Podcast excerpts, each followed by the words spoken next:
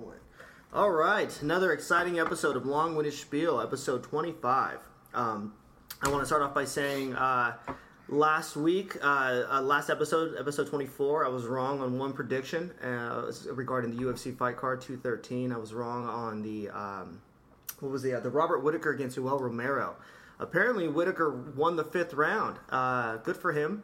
I still think Romero in a rematch would win that fight, but I mean, hey, it is what it is. But uh, unfortunately, Valentina Shevchenko and Amanda Nunes were not able to compete. But uh, my pick still holds true. I still think Valentina would win that rematch, but I guess time will tell. So, moving on to episode 25, I just want to. I'm really excited to finally have Mike Gilman back. Yo, yo, yo. Finally back. Uh, Finally he- back. Yeah, and he's gonna. One You're, you're gonna be here for. Uh, you're gonna be here for how long now? Uh, at least the next four or five episodes. At least the right? next. I'm pretty much booked for the rest for of the the rest way. of it. Yeah, good, dude. Pretty good. much in. Yeah, the last uh, the last episode was a little uh, little was weird, not having you there. Yeah, man. it Uh, was- You're just you know. Yeah, I felt, know. Felt a little strange. weird listening to the podcast, and Yeah. I, I felt like I was like I had comments to say, and I couldn't couldn't get them out. it was uh, yeah. I mean, Uh, we, we uh, g- going on that, we were joking about uh, you calling in during the podcast, and Yeah. actually me throwing that on the microphone, I- and you kind of giving your predictions. Next time, I say just fucking do it. next time I if I ever do miss a podcast, I will be calling in just to make sure I. a little surprise visit. I'm gonna have to do a, little bit of testing on that in terms of how the speaker speakerphone volume is Yeah. gonna work It'll out. fun. But uh, Just use uh, Skype. There you Skype? go. There Yeah, you just go. Yeah, plug there you go. Skype into it. It's, There you go. that. And uh, listeners, right. in case you're curious uh, on who that was, I have uh, three special guests here today for episode 25. Uh, for those of you that listened to last week's episode, that was uh, was setting up this episode, and it's all about cocktails, spirits, bars, just everything. And I brought three of the most knowledgeable people that I know personally about those particular uh, genres. Um, uh, the return of Matt Roadhouse Rodick. He's finally back. Got him back. Uh, if you're a longtime listener, you've, uh, you've you've heard this guy before. And I have two brand new guests. One of which is the first time ever being on a podcast, which I'm really Yep. excited to be the first one. So I got that on my uh, on my shoulders now. Uh, Mr. Chris Raba. Chris Raba, introduce Hey there, yourself, how sir. are you? Um, yeah, uh, I'm Chris Raba. Been a bartender for seven years now, almost, just about. Yeah, Uh, and just a huge nerd in general about anything I get my hands on. that's why we have you on, Uh, buddy. so yeah, booze, booze especially. Hell yeah! All right, and then uh, pleasure to be w- one of his best friends, also another one of my good friends, uh, Mr. Andrew Resendez. Hello. Andrew, just a little something about yourself, sir. How long you been bartending? Oh, I've been uh, actually. It was uh, last week. Was uh, marked at three years at the famous. Jesus. Yeah, July July second. And uh, these other fine two gentlemen here, uh, Matt and uh, Chris, they were uh, both two of my best mentors. But also, like Chris actually got me into the whole industry of uh, of booze hounding and uh, drink slinging and defenders of the good times and all that. So you guys know who to blame, Yeah, all right? yeah, You guys know who to blame. So I'm, uh, Got I'm, a I'm. I'm relatively I'm relatively new at it compared to these uh, these experts over here, but I, I tend to pick up everything. I, I don't put anything down. Like once I gotcha. get into something, it's just and this is such an easy thing to get into, isn't Uh, it? it is. It's like- uh, it's a slippery slope, as I always like to tell everybody. It really is. alcoholism. It is, man. Like, yeah, you just fall in love with it. And Well- uh, it, it- I'm sorry, I don't mean to cut you off. Go on, go on. I was just gonna ask, like, well, I mean, that's a great place to start. Like, where did like where did you like where were you or what was it when you like knew that like you really liked bartending? Like, it wasn't just something you were doing like on the question. side. It was like because I I haven't been doing this as long as you guys Uh-huh. have, so it's like where, when was it that you were like, holy shit, I like Yeah. doing this and this is like fun. I know, can keep man, doing this. I, I don't remember that exact moment, but I do remember uh, bartending. And when I started bartending, it was really just like a means to an end. Like, I need to make some extra cash. I was making more as a bartender than I was as a server. And then I quickly realized that the the the perks of being a bartender were there, but as far as the financial gain between the server and a bartender wasn't really that much of a difference. So I was like, well, maybe I should just kind of serve and do both, kind of a thing. So I didn't really take bartending serious for a few years actually, and it wasn't until I went back to just straight serving where I was. I realized that I missed it. I missed the atmosphere of being behind the bar because you're looked at differently. You know, like like whenever somebody comes up to a bar, they immediately think of you as, "Yo, this is my buddy, man. This guy is gonna Mm-hmm. give me the booze that I'm looking for, and uh, he's a cool guy, and you know, like he's Gotta gonna be he's gonna recommend. He's gonna you have to be sociable. He's gonna recommend something that I never heard of, but I know I'm gonna like it because that's what he's good at. As opposed to a server who, in a lot of ways, is just kind of like oh, he's just a server. Like he's not Like a um, middleman. Yeah, like a middleman. You know what I mean? Like he's I the guy that goes and gets my beer as opposed to the bartender giving it to me directly. Like he really is a middleman, and uh, that's when I realized that it wasn't necessarily the. It was more of the respect that I got behind being a bartender that I missed, that I didn't realize that I was even going to miss, and it became like a, a relevant thing for me. And then I was, then I was like, you know, I need to get back into bartending, and then that's all she wrote, and I just got back into the, it. the and then- servers, the servers yeah. at the uh, the Americana when they talk to us, they're just like they see or hear like how we interact with customers, Mm-hmm. and like there's like there's very much a jealousy. yeah, there is, They- dude. they- Oh, it's bleeding Hey, out hey, of hey, them. They just like they're just like you you can't tell customers no.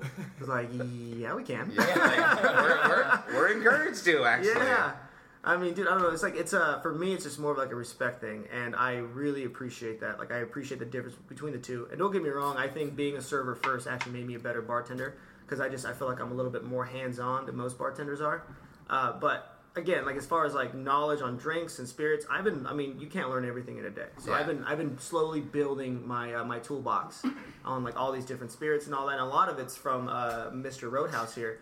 And uh, unfortunately, I didn't get to work with you personally, which I wish, really wish I would have, because I mean, you're a really knowledgeable guy. I feel like I would have learned a lot, really, man. Like um, verbally sucking you off here, buddy.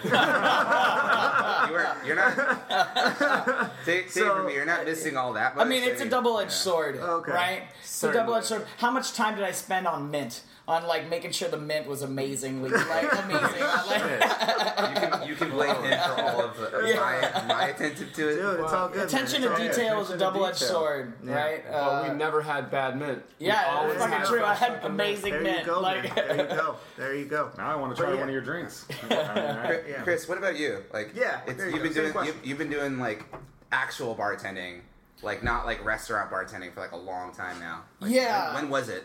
Man, when did I know? Well, I, I actually so I got into bartending because I graduated from college, and my original career plan fell through right as I was graduating, and so I just asked myself, I was like, all right, what do I enjoy doing, and how can I make money doing it? And in college, I loved uh, I loved bartending. I found that I naturally gravitated towards it. Um, you know, that's like what I wanted to do at parties. I used to like volunteer to bar- bartend people's parties. People used to like come up to me and at, a party and, and you know with a red cup full of like plastic bottled gin or something and be like all right i got this gin like what can i do with it? Like what can you do with this? And i would just open people's fridges and just go through their fridge and randomly pull some stuff out and be like all right a little bit of this and a little bit of this. And you know you taste it and you're like all right cool needs some more like acid or it needs some more sugar. And you just kind of build it from there. And and so uh I just became known as doing that, and then, uh, you know, I, I, I, thought to myself, right, like when I first got into it, I was like, man, there's got to be a better way to get drunk than drinking like natty ice Yeah, and jungle go. juice. Like, There there's you got to be a better way to do this, Yeah. right? And so I, I just started buying things and experimenting and trying things. Uh, and then when I when I found that I was like, all right, I think I got some combinations here that are better than what most parties can offer. Mm-hmm. I used to roll with a backpack full of everything I needed except for cups and ice. Fuck right? yeah. I used to roll with all the mixers I needed, all the booze I needed, and I had everything but cups and ice with me. And people used to come. Uh, I'm not gonna say where. I'm not gonna actually give away what college because like Or but- names, yeah. But, but yeah, yeah, yeah. I'm not gonna say. I, I'm not gonna. I'm not gonna keep this a little anonymous, but. People used to come up to me uh, like like on the sidewalk on a Friday night when I was just going around from party to party, and they would come up to me with an with a red cup full of ice, and they're like, "Chris, make me a drink." Right, and I was like, "All right, cool, I got you," and I just like uh, like I'm like ready to go, and just you know, bartender. just yeah, dude, just the mo- just great, mobile dude. bartender. That's great. Uh, were, were you working at the time, or were you just doing that as like I a was just doing side that for hobby? fun. That was- Really? yeah, that was Would you just- even say it was a hobby, or was it just something you did? Just yeah, I mean, it was just it was just fun. It was just a hobby, you know. I liked uh, my roommate and I used to like throw one huge epic party like once a semester. Like we, we, we got a professional like turntable set. We did Okay. like like a lighting setup. We did, we like spent weeks planning out this one epic party, and I would like plan all of the drinks and just figure out the logistics behind all of that, and we you know just turn our kitchen into a bar.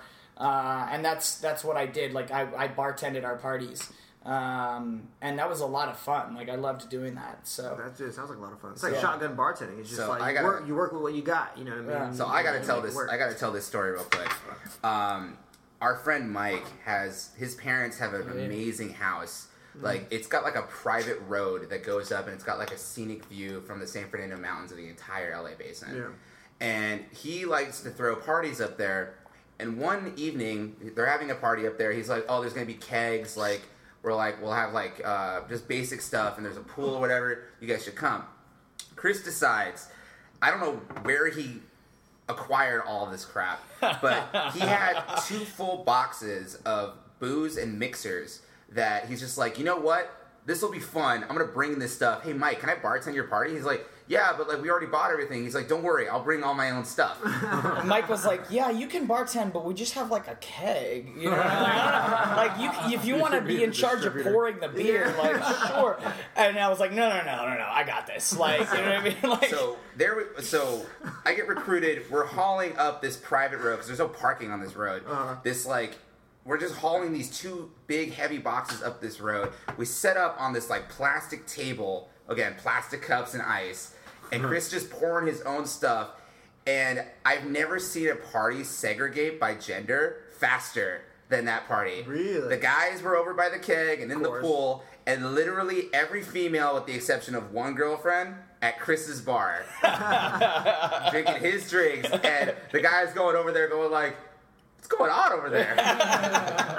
they didn't even realize that like this is going on, and then later on, like it was just that that became the talk of the entire party. The entire mm-hmm. party was all about how Chris just showed up and was making mixed drinks, and now all the girls were like enjoying it because it's mm-hmm. like, and that's the other part of it too. It's like.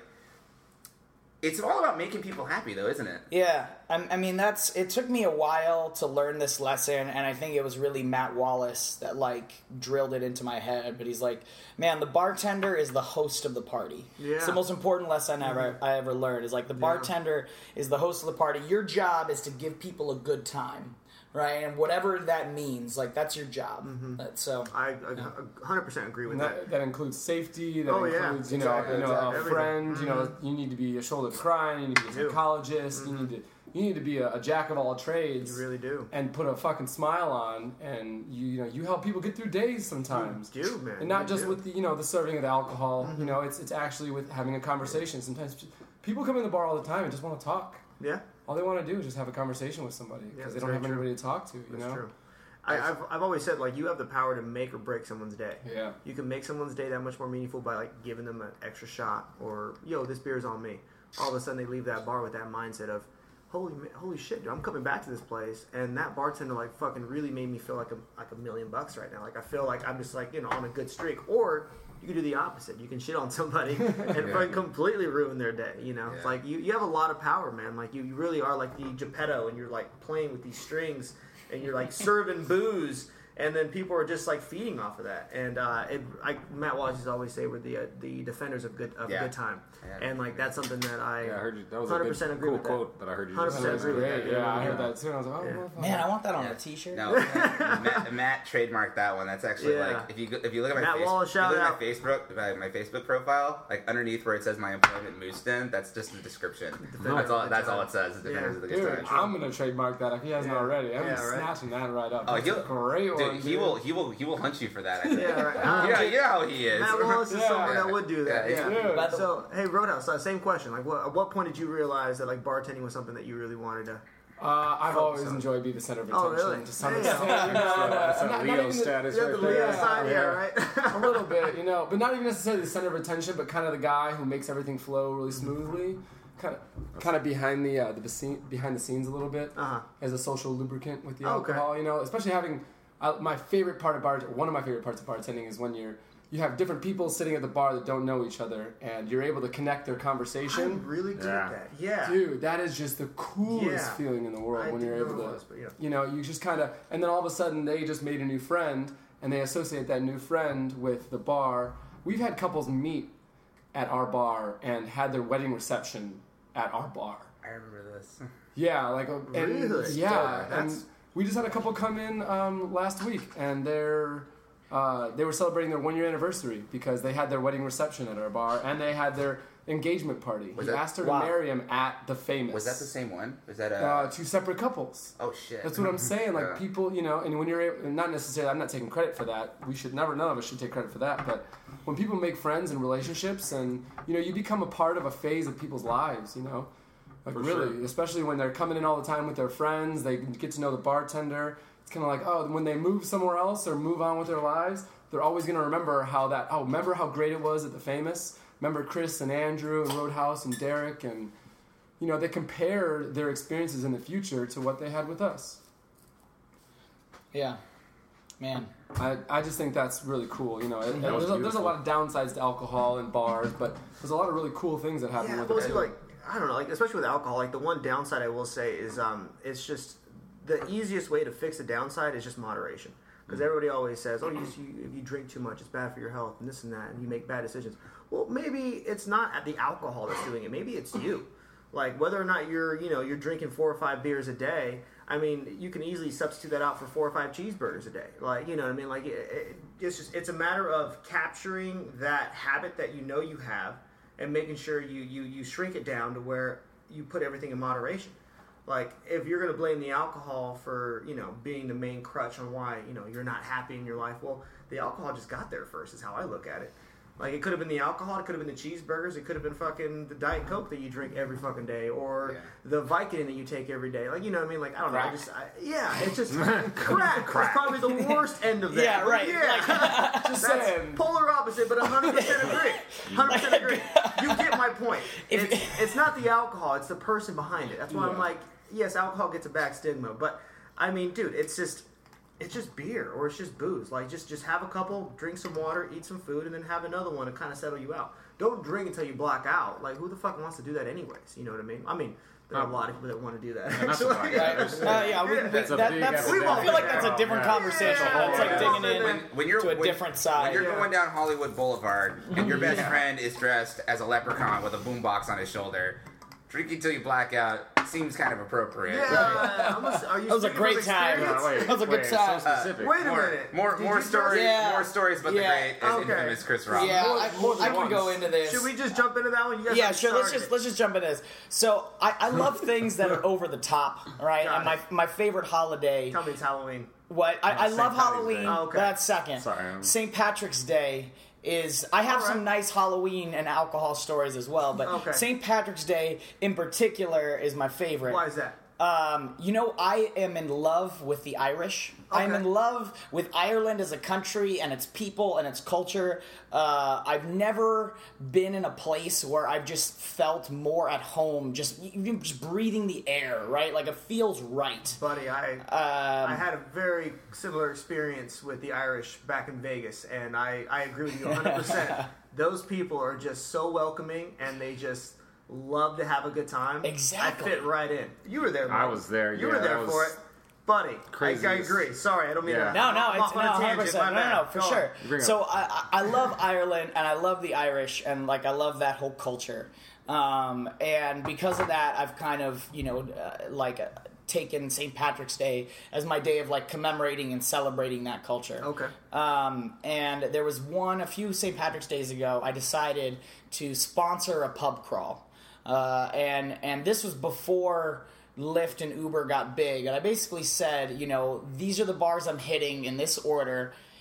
Join us at any point, and I will pay for all of the taxis in between all of the bars. Mm-hmm. Buddy, right? Like so, you. you you you, you Yeah. you're with me, and, and I'll pay. I'll, I'll make sure you get through all of it. That's- Um, and so we started in West Hollywood. I was working at the Evely at the time, and uh, as well as the Famous. And my goal was to progress slowly from like West Hollywood all the way through Hollywood, uh, and then Atwater, and then to Glendale, uh, and like finish at the Famous. Um, you know, but I I uh, I took it a few steps further than that. Uh, As you be- should. you're right because like I don't I don't ever I don't do things half-ass. Like if I commit to something, I'm there like 150. percent You know what I Uh-huh. mean? Like I'm gonna make this as big and ridiculous as possible. So I said, all right, I'm gonna dress up as a leprechaun, right, head to toe. Oh, no. As a leprechaun. For context, because you can't see Chris Rava, uh, Chris Rava stands like a healthy like five foot five. Fuck you. it's five seven. It's fi- it's a healthy five seven. All right. Uh, so We take a picture at the end. Yeah, of this. right, Just right. yeah. yeah, we, we actually always do. Um, it's part of uh, the really process. quick, can you please describe your outfit? Like I want, okay, I want to get yeah, yeah, yeah. All right, all right, all right. In so detail, sir. In so detail. I think the, the the crux of of the outfit was I have an uh, like an emerald, a velvet emerald green jacket. With Fuck brass yes. buttons and like gold, like uh, gold braiding around the buttons all the way down, right? Like double breasted, Yeah. like brass buttons and gold braiding. Okay, um, and so that that's like the crux of it. And then I have I have a gold bow tie. I have the green bowler cap with a with a like a, a like a belt, like a black belt and like small buckle on it. Um, bright green shorts. Uh, and like you know, like like brown leather shoes and like nice like brown like socks hiked up to my knees. Oh, nice. Okay, yeah, Everything you would picture in a Hollywood audition for a leprechaun. Right. Yeah, now, I, I would crush. uh, I would crush Oh, it. I have the perfect oh, I'm leprechaun sure, outfit. Man, I'm sure. So I, I, I have that, and I was like, also, I need a boombox with. Uh, so I so I brought a, a, a big ass boombox with me, and every time that we were like walking between bars or waiting for a taxi, right, or even sometimes in the taxi, I was playing like Irish folk music or Irish punk rock, right? Like I was just playing like like Irish music with us the whole time. Uh, and then I also had a leather bag full of gold dollar coins. So I literally had like a bag of gold, right? You know what I mean? Oh my god! And every time Bravo, you're my fucking hero, buddy. you're my hero. It was like every time I bought a round, right? Because you know, whatever, I'm like buying a couple rounds for people. Fucking amazing. Every time I tipped a bartender, I would just reach into my bag and pull out a handful of gold dollar coins and like sprinkle them on the bar. And at first, bartender's like, "What the fuck?" And then they'd look at me and they're like, "Oh, I get it. That's cool. Like, all right, all right, I, I totally get it. Like, it makes Like sense." this would have been the most like kind of annoying jerk thing to do, except this dude's dressed like a freaking leprechaun on St. Patrick's yeah, Day. so it makes so sense. like even even like all right, one so, day a year you can get away with that. All right, without so- being an would've given you asshole. a- so, so, so for context though, you got to look at it this way. oh god. St. Patrick's Day, we all work St. Patrick's good, Day. There's a lot of just like it's it's bars busy. There's a lot of drunks. Everyone's allowed. Uh-huh. It's like Irish car bombs, shots of Jameson. Like people are pounding Guinness left and right. Yes, As are. a bartender, it's not your easiest day. Mm-hmm. So any normal day like that, a guy, a really loud dude, because you like the part that gets omitted from the story is how loud this guy is. Yeah, this okay, I get- during I the whole loud, part that's going on. Anytime this loud guy comes in and starts ordering rounds for people, shouting at the top of his lungs, and then he tips you in coins. Any other normal day, you're gonna be a little annoyed, right? yeah, like yeah, fuck this guy, right? But, but this guy is. It's on St. Patrick's Day, and he's the most entertaining thing you've Yeah. seen all day. You'll give him a pass. Oh, fuck And that was the look on all of these people, from the door guy to the servers to the bartender. Everybody was just like, "Man, this is St. Patrick's Day in Hollywood in Los Angeles, and all the weirdos and crazies are out." But this guy takes the cake. you know what? For, you know what? Because he wins, we'll give him a pass. He can do what he wants. That's a great story, man. That's a lot of fun. Jesus For those Christ. of you who don't have pen and paper out already, rewind and take some fucking notes. because Yeah. That's how you throw a fucking party. That's how you do it. on it. the move. Like That's that's how you do that's it. exactly how you do it because it might be dramatic and crazy for Mm-hmm. everybody, but the people who are a little shy and a little bit closed, you know, aren't all that open to it. They're Mm-hmm. like. God damn, this motherfucker's going to town. Like, I can get a little weird too now. Yeah. I love that Opens shit, man. That's that. that's the Exactly. way to get word of warning. A word of warning, though. So Beautiful. That was a that was such an amazing time for that because that St. Patrick's Day will be ingrained in my memory for was a good time. forever. But I have it Chris- on here forever too. Yeah. that that that boombox, Chris bought that boombox for that day, that that boombox didn't survive the day. No, No it made way. it to the famous, and then uh, I don't know what Did happened it to it. Did it get stolen? I don't know. It was al- also, by the way, this boombox was bright blue. I don't Yeah. know where you. I don't know where the fuck you bought this thing. It was a bright. If they had a bright boombox. green one, I would have bought it, or if they had a gold one. But yeah, that's Okay, just well, what- did it play uh, tapes, uh, CDs? What's what's going down? Uh, I mean, it hooked up to an iPod, right? Okay. Like that's what Is it, that like what you the could hook main- an MP3 Gotcha, player. That's that's the reason I got it. But yeah, um, Dude, if you had a cassette tape in that damn thing, I would have given you like ten extra points. that would have been just so dope. but yeah, it was it was a it was short lived. I had it for one day.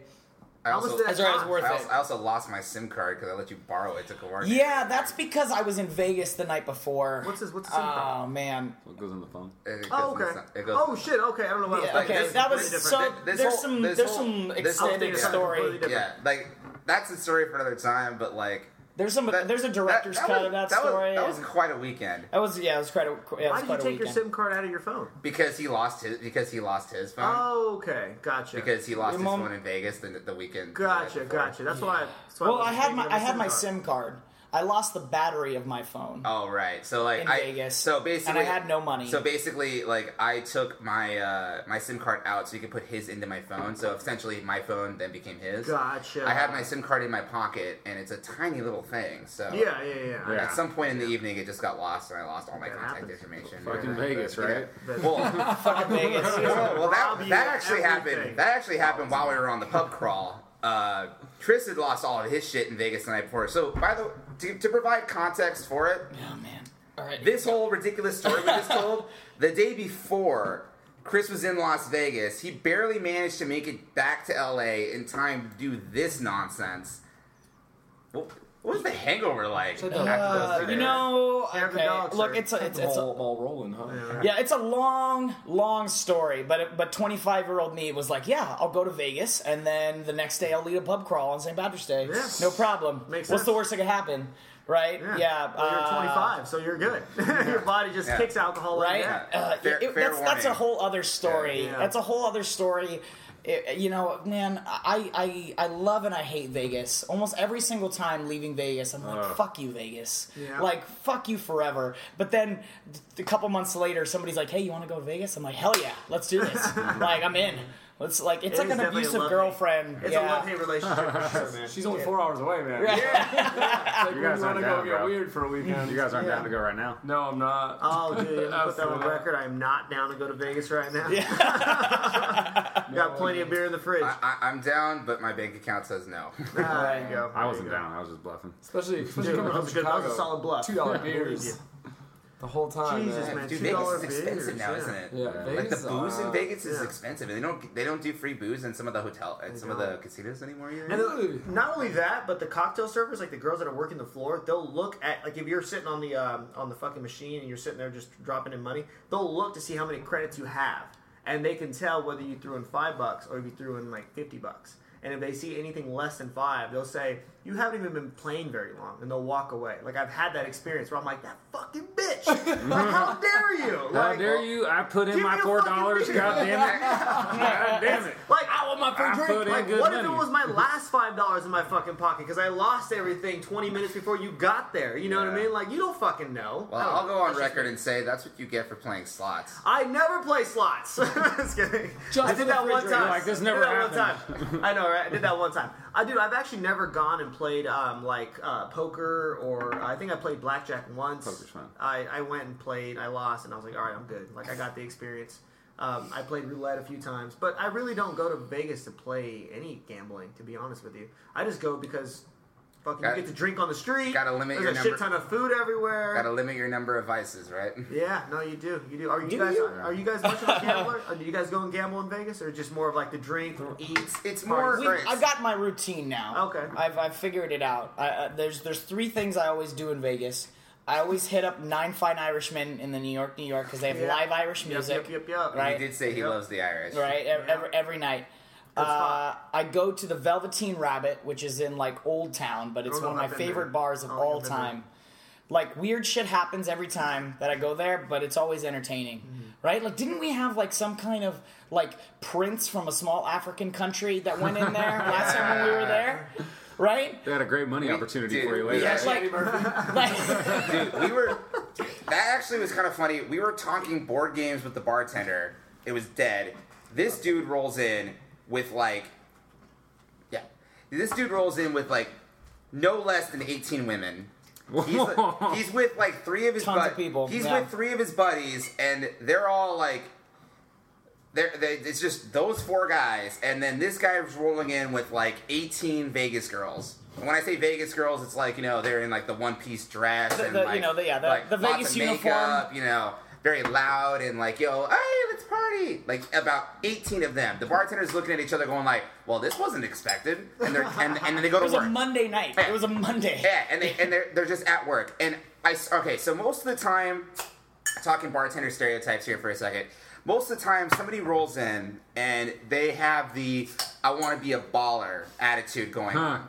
Most of the time, they have a certain attitude where they're very uncompromising. Who wants to be a compromising baller? It's kind of like a it's kind of like an oxymoron. Oxymoron. But to this guy's credit, to this guy's credit, I've never seen somebody who's more like, I want to party at this spot and I want to party the best I can, but I don't want to just like I don't want to be a dick about it. He comes in, he's just like, hey man, like I want to do like 11 shots of Patron. They're like, oh, we don't have Patron. What's your best tequila? The bartender like recommends something to him. He's like, all right, give me 12 shots of that. One of them's for you. Oh, that was nice. I like him already. Yeah. dude. And then like it get it gets better. It gets better from there. He's going round after round of tequila shots, and and, Jameson. And Jameson. Jameson. Oh. He's going. He's doing round after What round of hell of a shots. mix. He's doing round after round of shots, and his party is getting one or two bigger during each round because he and his friends pull other people that are already at the bar into his group. It's hmm. like, Dude, yo, yeah, he just I used to ca- went around shit. with like trays Yo, of shot. Like he was just passing literally out shots. Literally, to he they gave him that many shots on a tray, and if there was any left over because one of them refused it or like whatever, he would just walk around the rest of the bar, passing them out to people. Before, by the time we left, it was literally this guy's group and everybody else partying with this guy's group. It sounds like I- this guy should have been a bartender. Dude, I've never seen. I've never seen. I've never seen anything Knows how to host it. a party. No, I'm, I'm just all right. So what was that bill like? Yeah, Holy oh. shit. Dude, is it- that, is that no, the 'cause he punchline? doesn't. Sorry. look, So that's the one thing that all those baller guys have in common. That's the one part that they're supposed to not care about is what Right. the bill is. This guy legit didn't give a shit because he's just like, all right, I'm ordering all these shots. I I ordered them for my group. Some of them don't want them. All right, some who's drinking these shots, and he's just passing them out to everyone else at the bar. He's everyone's friend that evening. I've never seen anything like it. He was the coolest guy. If you if you Nice. ever want to be baller status, that's how you do it. yeah, I can see Uh, that. that's how you do it. Because like I, I almost wanted to stay just to hang out with that guy's group more, but we, we were we were like rolling around doing our normal Vegas thing. You gotta Yeah. be that guy without the money. You- Yeah. You can be that guy. Yeah, man. That's absolutely. Yo, you just just like fucking Chris did it. Like, sure, you pay for things here or there. You know, you help people out. Oh, I love that shit. Fuck It's so yeah, fucking dude. cool, It's- man. really Yeah, good. You know, like sure. you really people fuck are just like drawn to that shit. Yeah. I love it. I agree. I love it. Hundred percent. Uh, speaking of Vegas, uh, would you guys? Uh, is there like a bar out there that you guys like going to that has like craft cocktails? That That's uh, that's what the that's Oh, that the, what That's this it. place that's what the Velveteen Velveteen Rabbit. Rabbit's all about. That's- yeah. Uh, I have not been there, but I've heard great things about Herbs and Rye, which is just off the strip, um, near like the the Flamingo. I think. Gotcha. Yeah, Well, Herbs and Rye is supposed to How be. would really you guys good. judge a craft bar? Like, okay, let's just say you walked into a craft bar that you know you've heard good things about. What's hmm. the first drink that you would order to judge them off of? Old fashioned. Yeah, I was gonna say Old-fashioned? that's a I- good one. I, That's peru- what I would do. But I yeah. perused their menu first. Like, Okay. I want to. Is that see, really what you would do? Or? Yeah, no. That, I mean, I just did this recently. Like, I found like a speakeasy near my told me about near that. my Yeah, apartment. yeah. Damn, The, wish I would've gone, The too. very first thing I do is I look at their menu and I want to see what. Okay, so what's on your menu is more or less like what you're advertising yourself to be, and I believe personally as in like having a nice balanced menu so that it's like approachable for everybody. Can but you like please uh, describe what a balanced menu is? for Okay, those s- that don't? okay, so like, um, you want to have something on the menu for everybody to kind of like. You don't want to. Ex- you never want to like scare people away from your establishment, and that goes for even like you know sports bars or whatever. Like, Yeah, yeah. if I'm going into a sports bar, I want there to be something on there that I'm gonna want, and I'm Yeah, like a little bit more of a booze hound, a little bit more of an elitist. There's got to be something on there for me too. Mm-hmm. So every place should have something on there for every kind of patron when you walk in. So in, the, in this speakeasy's place, like the one I, like I was telling you about this, they do a late night happy hour where they have five dollar beers, and then they have five dollar glasses of wine, and they do five dollar well shots. Which in this case was Buffalo Trace and Rittenhouse 100. Get the fuck dude. out of here. Late night Talk happy dirty hour. to me, man. Dude, I'm, that's why. All right, Buddy. All right, you you could you But you said it's like an ounce and a quarter, though, It, right? it- well, it's an ounce and a half. It's, a, Ounce and a it's, it's an actual Okay. shot. It's not the Dude. two, it's not the heavy two ounce pours that we do. But I'm okay, trying to get you drunk. so you had me at five ounce like well shots. Yeah. I had to ask Yeah. the bartender what their Five well was. well. Their well was Buffalo Trace and Rittenhouse 100 for their whiskey, outta so here, it completely like blew me away.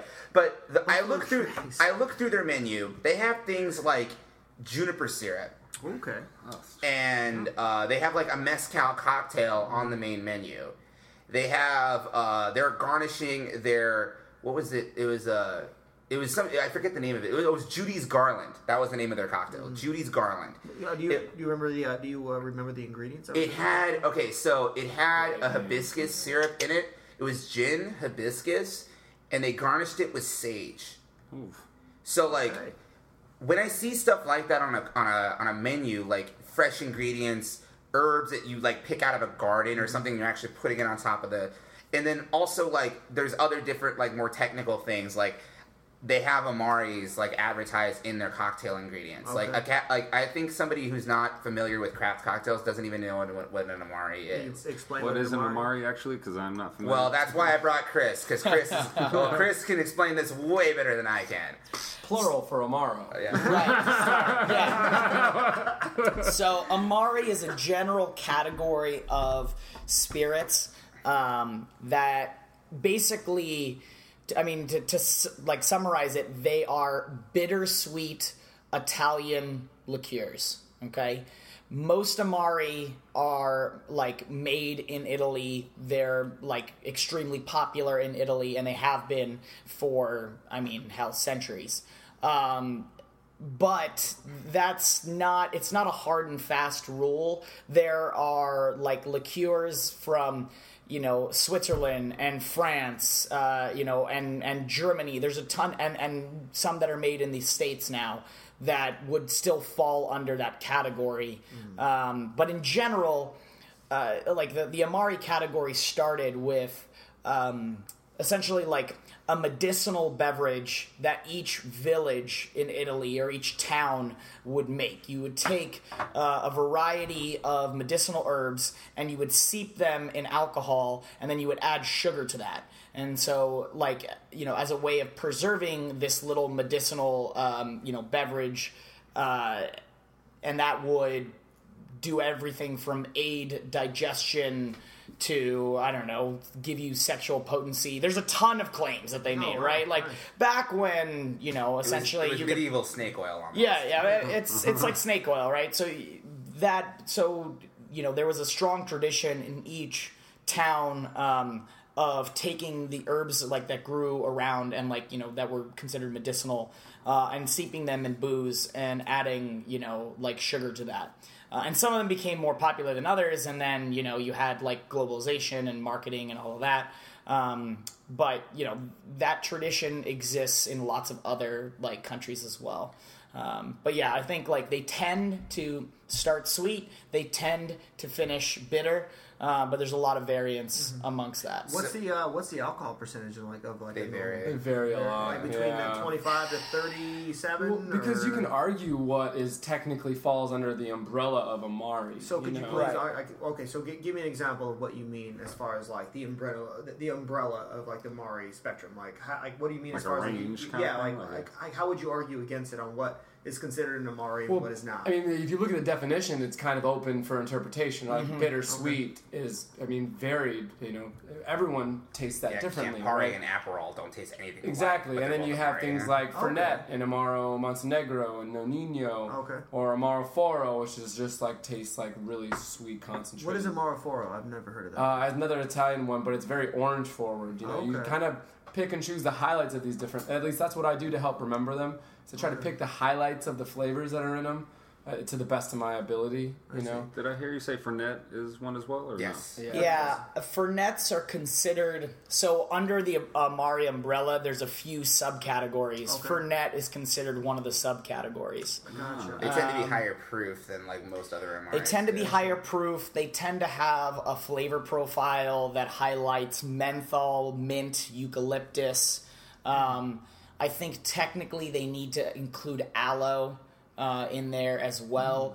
Fernet Branca is interesting. It's probably the most popular Fernet. It's the the spirit that defines the Fernet category. A lot of times people will order like, "Yo, give me a shot of Fernet," and they mean Fernet Branca, even though Branca is just a brand of Fernet. Yeah.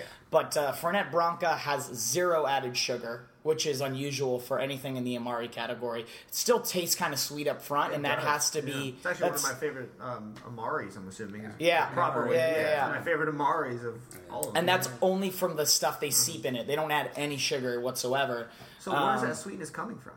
Um, I mean, all of these, like all of the ingredients, are a very secret, very proprietary see. blend. I mean, they, they do not. There's like the family kind of a thing, right? Well, Yeah, there's like yeah. general guesses that can be made, and Okay. uh, for example, I know for a fact that I, I'm not 100 percent sure on the exact percentage, but Fernet Branca uses 70 percent of the world's saffron production goes into Fernet Branca.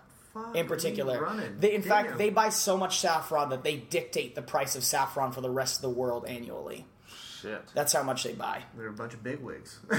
Damn, I had no idea. yeah. Fun fact. Taking a step back, these Amari have become one, if not probably the uh, big innovation in what's considered probably the modern breed of craft cocktails. Okay. So back in the old days, like you had things like vermouth, Mm-hmm. you had things like spirit, you had things like fresh citrus and like fresh juice and all that. The globalization, like the globalization, has allowed these amari, which were traditionally just an Italian Mm-hmm. specialty, uh, they've kind of percolated through all of the craft cocktail scene, Mm-hmm. so that like if you can, like, let me ask you guys: Would you guys do you guys consider like a, a, a craft cocktail place, a craft cocktail place that they don't have like these amaris, like That's at actually least what I was gonna ask prominently next. I swear to God, I was just going to ask you guys that. I think that if a bar does have more than two Amari, then there probably can be considered a craft bar. But I don't think that the absence of them would make not necessarily make them a craft bar because then you can get into different attitudes and ideas, and maybe they're shooting for a certain idea. Yeah. But Maybe like they're a whiskey bar, right? Like, Exactly, I mean, yeah. But I love the incorporation of vermouth and bitters and, and Amari is like my latest addiction. It's just Yeah. because you can drink it on the rocks, you can drink it neat, uh, you can mix it with something if you want. Yeah. You can put it in your tea. You know, it's great for just about anything. Small, like even even in my tea when I'm sick, I put some bitters and So- vermouth in there. I'm gonna I'm gonna hijack your podcast for a quick second because we're talking about these amaris and like if anybody's listening, they're gonna be all like, okay, well these these sound all good and everything, but how can I use it? Well. Uh, we're all big whiskey drinkers, and I think we all are big fans of this one particular cocktail. It's considered a new classic, if I'm not mistaken. Uh, it's called a paper plane. Mm-hmm. The, this cocktail uses A new two- classic, as in like, as a new rendition of the no, original. uh, no, as in like it's become. It was it was created in the the modern, Modern age of craft cocktails. It's not hundred years old like an old fashioned or a Manhattan. the modern age. Can you Yeah. give us a time frame for those that don't know? Like after the 25 1940s. years, Yeah. the Okay. most. tops. I want to say paper plane. Uh, it was invented in the early 2000s, Okay. right? So I want to say pretty it's early 2000s. Very recent. Okay. If you look in the PDT cocktail book, they have a short history of when the paper plane was created. I, I want to say it was like is there a particular 2000s. bar that like is known for being the first bar to actually create that, or is it? It's one of those Is ones that, that's is that like up for debate? pretty Is sure it up it for was, debate? uh, a I lot of these, a lot of these like old, or a lot of these like considered new classics. It's like unless like you have like you can designate who wrote it first. Okay. Most um, and actually most of these cocktails are like this. Like it's it's debatable who like started it. Okay. Some cocktails, like the Ramos Gin Fizz, for example, like we know who created that. Like he made his that was his thing. It was Yeah, his he name. got famous, Like it's in his name. It's the. Ramos Gin Fizz. It's the like- George Ramos yeah, Gin yeah. Fizz, right? So like some of these cocktails, like you know exactly where they came from, but like, do we really know where the old fashioned like a, actually started. Oh hell no. I think mm-hmm. Especially when you know you talk about al- we're talking about alcohol here. These Yeah. people are drinking Yeah. alcohol. Right, you know what I mean? The, the written history is Yeah, that's right, at best. You know, it's not always on point. It's like I'm the one that created this. like, no, I mean, there's I'm- multiple. There's multiple like peop, like original Manhattan's. You know what I mean? Yeah. Like like multiple people, like multiple sources have claimed like, Yeah, like we who- were the first to create like the, I bet the, first I bet I bet the first guy that put like dry vermouth in a, in a Manhattan, like everyone else is like, you're an asshole. Why yeah. would, why would you do that? It's even, even before the Manhattan, you go back to the martini. Yeah. I mean, oh my God, you want to have an argument with a cocktail nerd? Mm. Bring up the martini and the Oh, of man. that, and Oh, I what could kind already- of vermouth you I, should could- use. I with could already. I could already hear Let me Chris in my head. He's like, it actually came from the Martinez. It was the Martinez cocktail first. The Martinez. I mean, really, it was actually first published as the Kangaroo cocktail. First cocktail writ, published, written oh, down with dry vermouth and vodka. Dry vermouth and vodka was called the Kangaroo. Okay. I want to say it was the Savoy cocktail book in like you know like early 1900s. No, like, and, like and I don't mean to cut you off, but Yeah, in the original recipe, was it uh, asked to be stirred or shaken, or does that stirred? Stirred. Stirred. Okay. Yeah, I mean, there's a reason for that too. Is you know, for You the don't most wanna, part, want to bruise it, right? Well, I mean, the idea, the idea, the yeah, you don't want to abuse it. You got to treat a stirred drink Yeah. with, you know, a, a gentle touch, Like a lady. like a lady. Mm-hmm. But shake, you know, shaken drinks. You want you want to incorporate citrus or dairy in some way. You gotta, you know, I've you really have to put dairy in a emulsify that. Like, Well, I mean, you had a whiskey martini? sour. I mean, you Well, could I argue mean- that's under the. Ca- I mean, not That's a good but point, A sour is its guess. own Yeah, category, we're, but we're getting, we're, but you could you could definitely argue that they everything stemmed from you know you could what's the um, the Adam and Eve uh, concept. Everything's all the cocktails stemmed from let's say like the Martinez martini. Was that the uh, the, the kangaroo martini? Was that what you were saying? yeah. That's supposed to be like the original martini. Um, that was the first. I mean, vodka did not. Vodka didn't exist in like when the in during the the classic golden age of cocktails, right? Okay. So like early 1800s. Okay, That's like considered like the golden age. yeah, like like Why is that? 1820s, well, 1830s. until until prohibition. Prohibition was like, Like the 1940s, right? Yeah, that was when like the, that was when the that was when the golden age way that was when Died. the golden age died. because So everything. Ah. So so basically, what happened was you had um, again a lot of the everything to do with cocktails has to do with global trade. Okay. You have people are have spirits that they made hundreds of years ago in their own culture. Mm-hmm. Then all of a sudden, trade spurred greatly on by colonialism and like the British Empire and all that. They start introducing these spirits globally, or even in the case of the British Empire, uh, they were getting sources of booze that were were previously unavailable to them. So that's why the rum trade became such a big thing in the Caribbean because now you're producing sugarcane and molasses and you're shipping that back to uh, to Britain. They've never had this before. It spikes the price up. Everything to do with cocktails comes from increasing advances in the globalization of trade. So you're able to introduce ingredients that you never had before into what was previously like, oh, you're sipping like you know spirit, like right by itself. It was only what you could get like from Yeah. your area. So you know, you know, United States in the early 1800s, it was rum. In Scotland, it was Scotch. In Ireland, it was Irish whiskey. You know, it, it varied based on where you were. And mm-hmm. once you were able to combine all of those things together, and you got the Amari from from you know uh, Italy and and Spain, and you bring all that together, you have everything, and you can combine. And all of a sudden, all these people are like, oh, okay, well, I was working with two or three ingredients. All of a sudden, I've got 50 to work with. It just exploded. It blew up. So organically, And that the- happened in the 1980s. Well, so like, or- everyone well, hold on, hold on, hold on, hold on. 1890s. So organically, uh, as industrialization is picking up, more and more of like what we're what's modernly considered like the bar scene is picking up in like the, the 18th century. People are moving to cities and all that. Gotcha. Uh, organically, people were exploring cocktails for about hundred years, coming up with like little simple ones here and there. Like I'm sure the first person that put orange juice in his vodka thought he was a badass.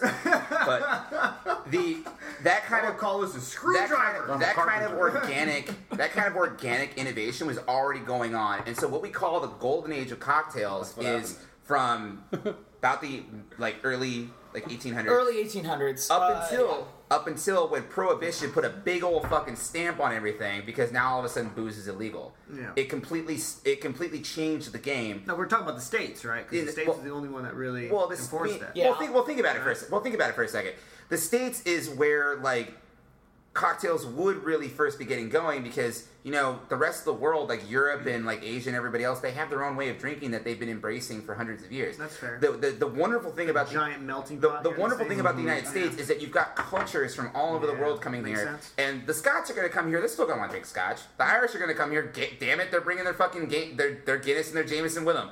Like these these cultures are mixing in She cities. taught us to distill. Yeah, these these these cultures are mixing in cities. Like Chicago became a big like uh, melting pot uh, for cocktails, as did New Orleans for a big reason. This is these are areas that are trade hubs. There's lots of different cultures mixing in with each other. I mean, New Orleans had like the French influence. There's a lot of brandy and cognac and everything else, but it also has a southern influence. You got like a, a lot of southern like things that are growing there, like sugar cane, but also fruits and all that stuff. So. Um, wherever you go when you're looking at things related to booze or even cooking, as a matter of fact, just to mm-hmm. broaden the spectrum, you got to look at where it's coming from and what grows in that area, mm-hmm. like what the trade looks like in that area. So, the golden age of cocktails, what we consider, it goes up until prohibition, and then the second age and third age of cocktails comes after prohibition. But prohibition, like it was a it, if it didn't happen. There wouldn't be a new age of cocktails. It would just be one like long string of things that's uninterrupted.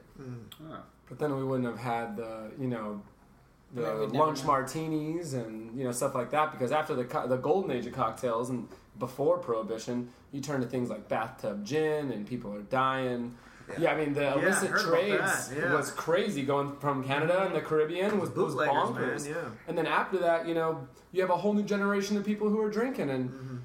You know, you just compare people to their parents and what their parents were drinking. They don't want to drink that anymore. So then they, that's when the old fashioned, in my opinion, from what I've read, is turned turned from a what we like to drink of today is how we judge a bar into let's muddle a bunch of fruit and sugar into a That's glass. after the prohibition. That's actually That's afterwards, yeah. Is That's that not till because they wanted to dilute that a Well, little bit? that actually that reminds me of a really important point. Um, during Prohibition, uh, the quality of booze was dropped dramatically. Obviously, it's illegal. Yeah. So just like any illicit drug trade, what you're going to get is people trying to maximize profits over something that's increasingly more difficult to get. Yeah. So back in the day, back before Prohibition, you'd be able to get really good whiskey, like really good quality booze because you know there's you're buying good stuff. But now you can't buy it legally anymore, so people are cutting it.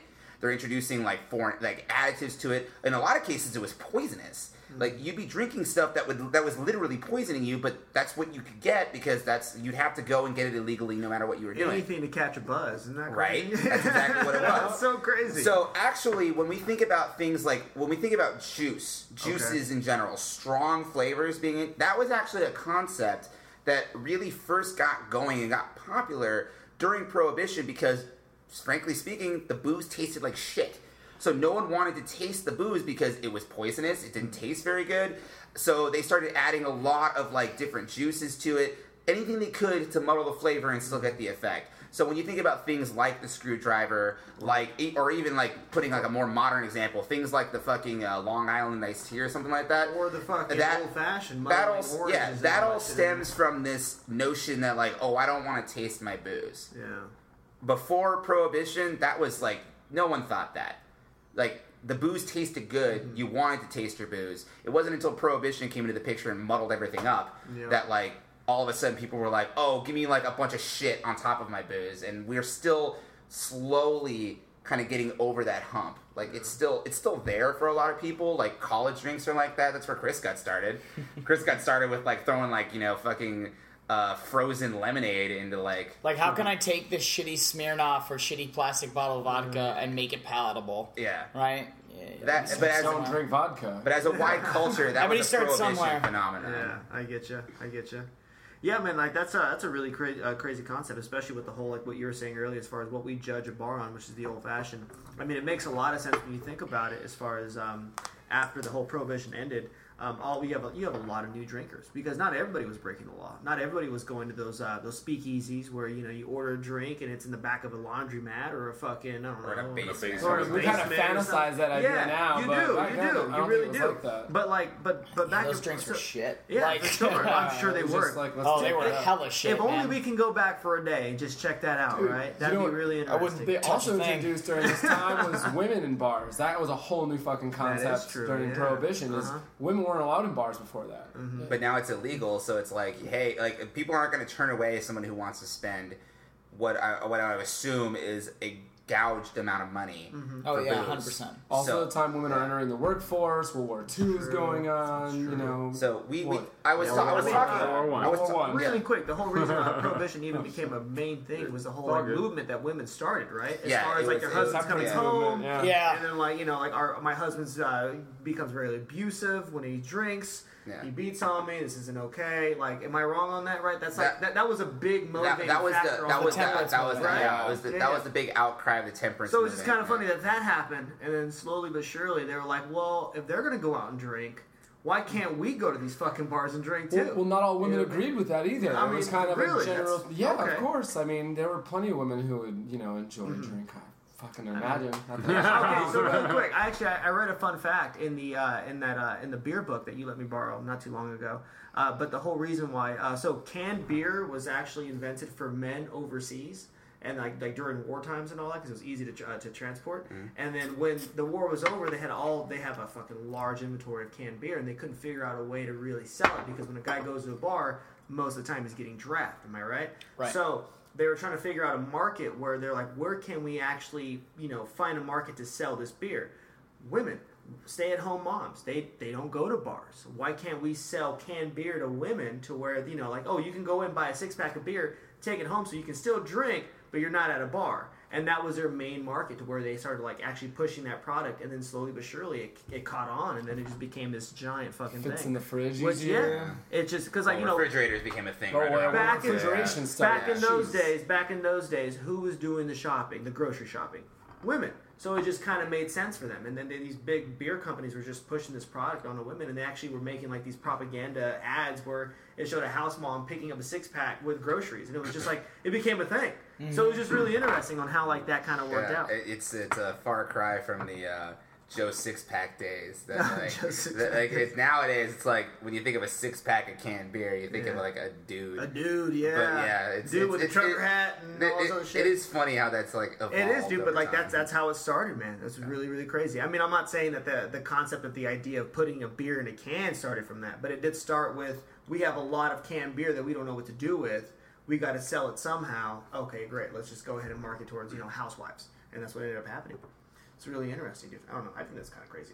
But uh, but going back to where I was at, uh, the the point that I was trying to make earlier, um, as far as um, uh, the whole like after the prohibition was lifted and like people were allowed to go to, uh, to bars and all that. Do you think that's why the old fashioned kind of got watered down because you have a lot of new age drinkers who didn't go to speakeasies before I and they were new to the whole scene of drinking as far as like the taste of alcohol? That they're like, yo, can you muddle in some orange and a cherry and then top it off with some soda water for me? Probably, Or- but I think I think it follows trends just the same way fashion does, you know, or, 'Cause, like- or any any trend. Yeah. Because I just don't see how a recipe gets modified so much because it started off because like the way I like my old fashioned is the uh, the the the pre prohibition way, Yeah. which is like whiskey, bitters, a little bit of fucking sugar, ice, stir it. I'm good. Give me give me an, uh, an orange zest at most, but that's it. Like I don't want anything else. You know what I mean? And uh, somehow that transformed into because when I first learned the recipe the old fashioned, you guys are going to cringe hearing this, especially because you guys are a bunch of cocktail nerds. Um, it was at the at the Olive Garden, so you, I'm sure you see where I'm getting at. There was no bitters. There was an orange rind, a whole fucking orange, a wedge. I'm sorry, uh, muddled cherry. You muddle it. You throw in a packet of sugar. You throw in your well bourbon. You stir it. You top it off with a, an ounce of soda water. Ugh. Enjoy. There was no bitters at all. Can I ask what was your well bourbon? I, think would it was- say it was. I want Evan Williams? no, I'm pretty sure it was. Jack. Jack. Maybe it was, yeah. We Jack- didn't, was we didn't have a bourbon. Jack was think your it was bourbon. gin. It was our well whiskey, I think it or was maybe it was Jim Beam. I think it was Jim. Yeah. And how much But- were you selling that monstrosity for? Eight dollars or something Eight or nine shit, bucks, yeah. yeah. Yeah. Eight or bucks. But here's the thing, man. I got okay. So really quick, don't judge me, gentlemen. But I got, Alright. I, I got, I got conditioned to like to liking that old fashioned that way. So it got to a point where I met this gentleman here. I met La- Matt Laskowski, another uh, another mutual friend of ours. Shout out. Who he was like, "Hey, I'm gonna go out and I'm gonna buy our own little bottle of, of, of Angostura bitters, and I'm gonna hide it in the furthest end of this of this cabinet. So anytime you want to make yourself an old fashioned, try it this way." I got curious one day, decided to make myself an old fashioned the way that he was saying to make it, and then immediately I fucking loved it. Immediately I was like, "This just," I mean, again, it wasn't as if I'll be honest with you. I wasn't a big fan of the taste of, of heavy of heavy bourbon, so I would still add a little bit more sugar than you're supposed to.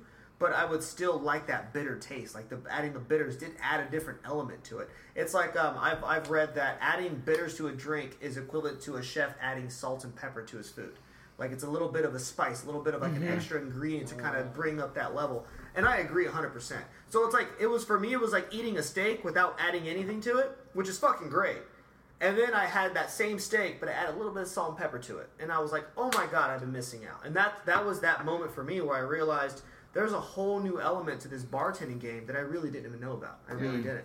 And it started with the old fashioned. It did. Well, and when you think about drinking as trends, I mean, you think about what did your parents and grandparents drink?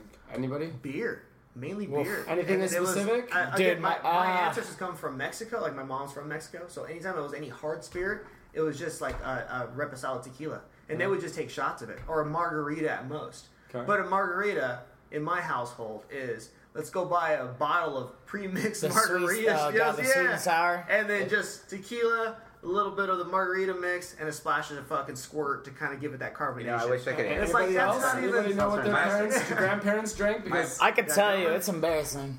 Like I mean, my grandfather would drink Dewar's White Label or or uh, or Bacardi at noon every day.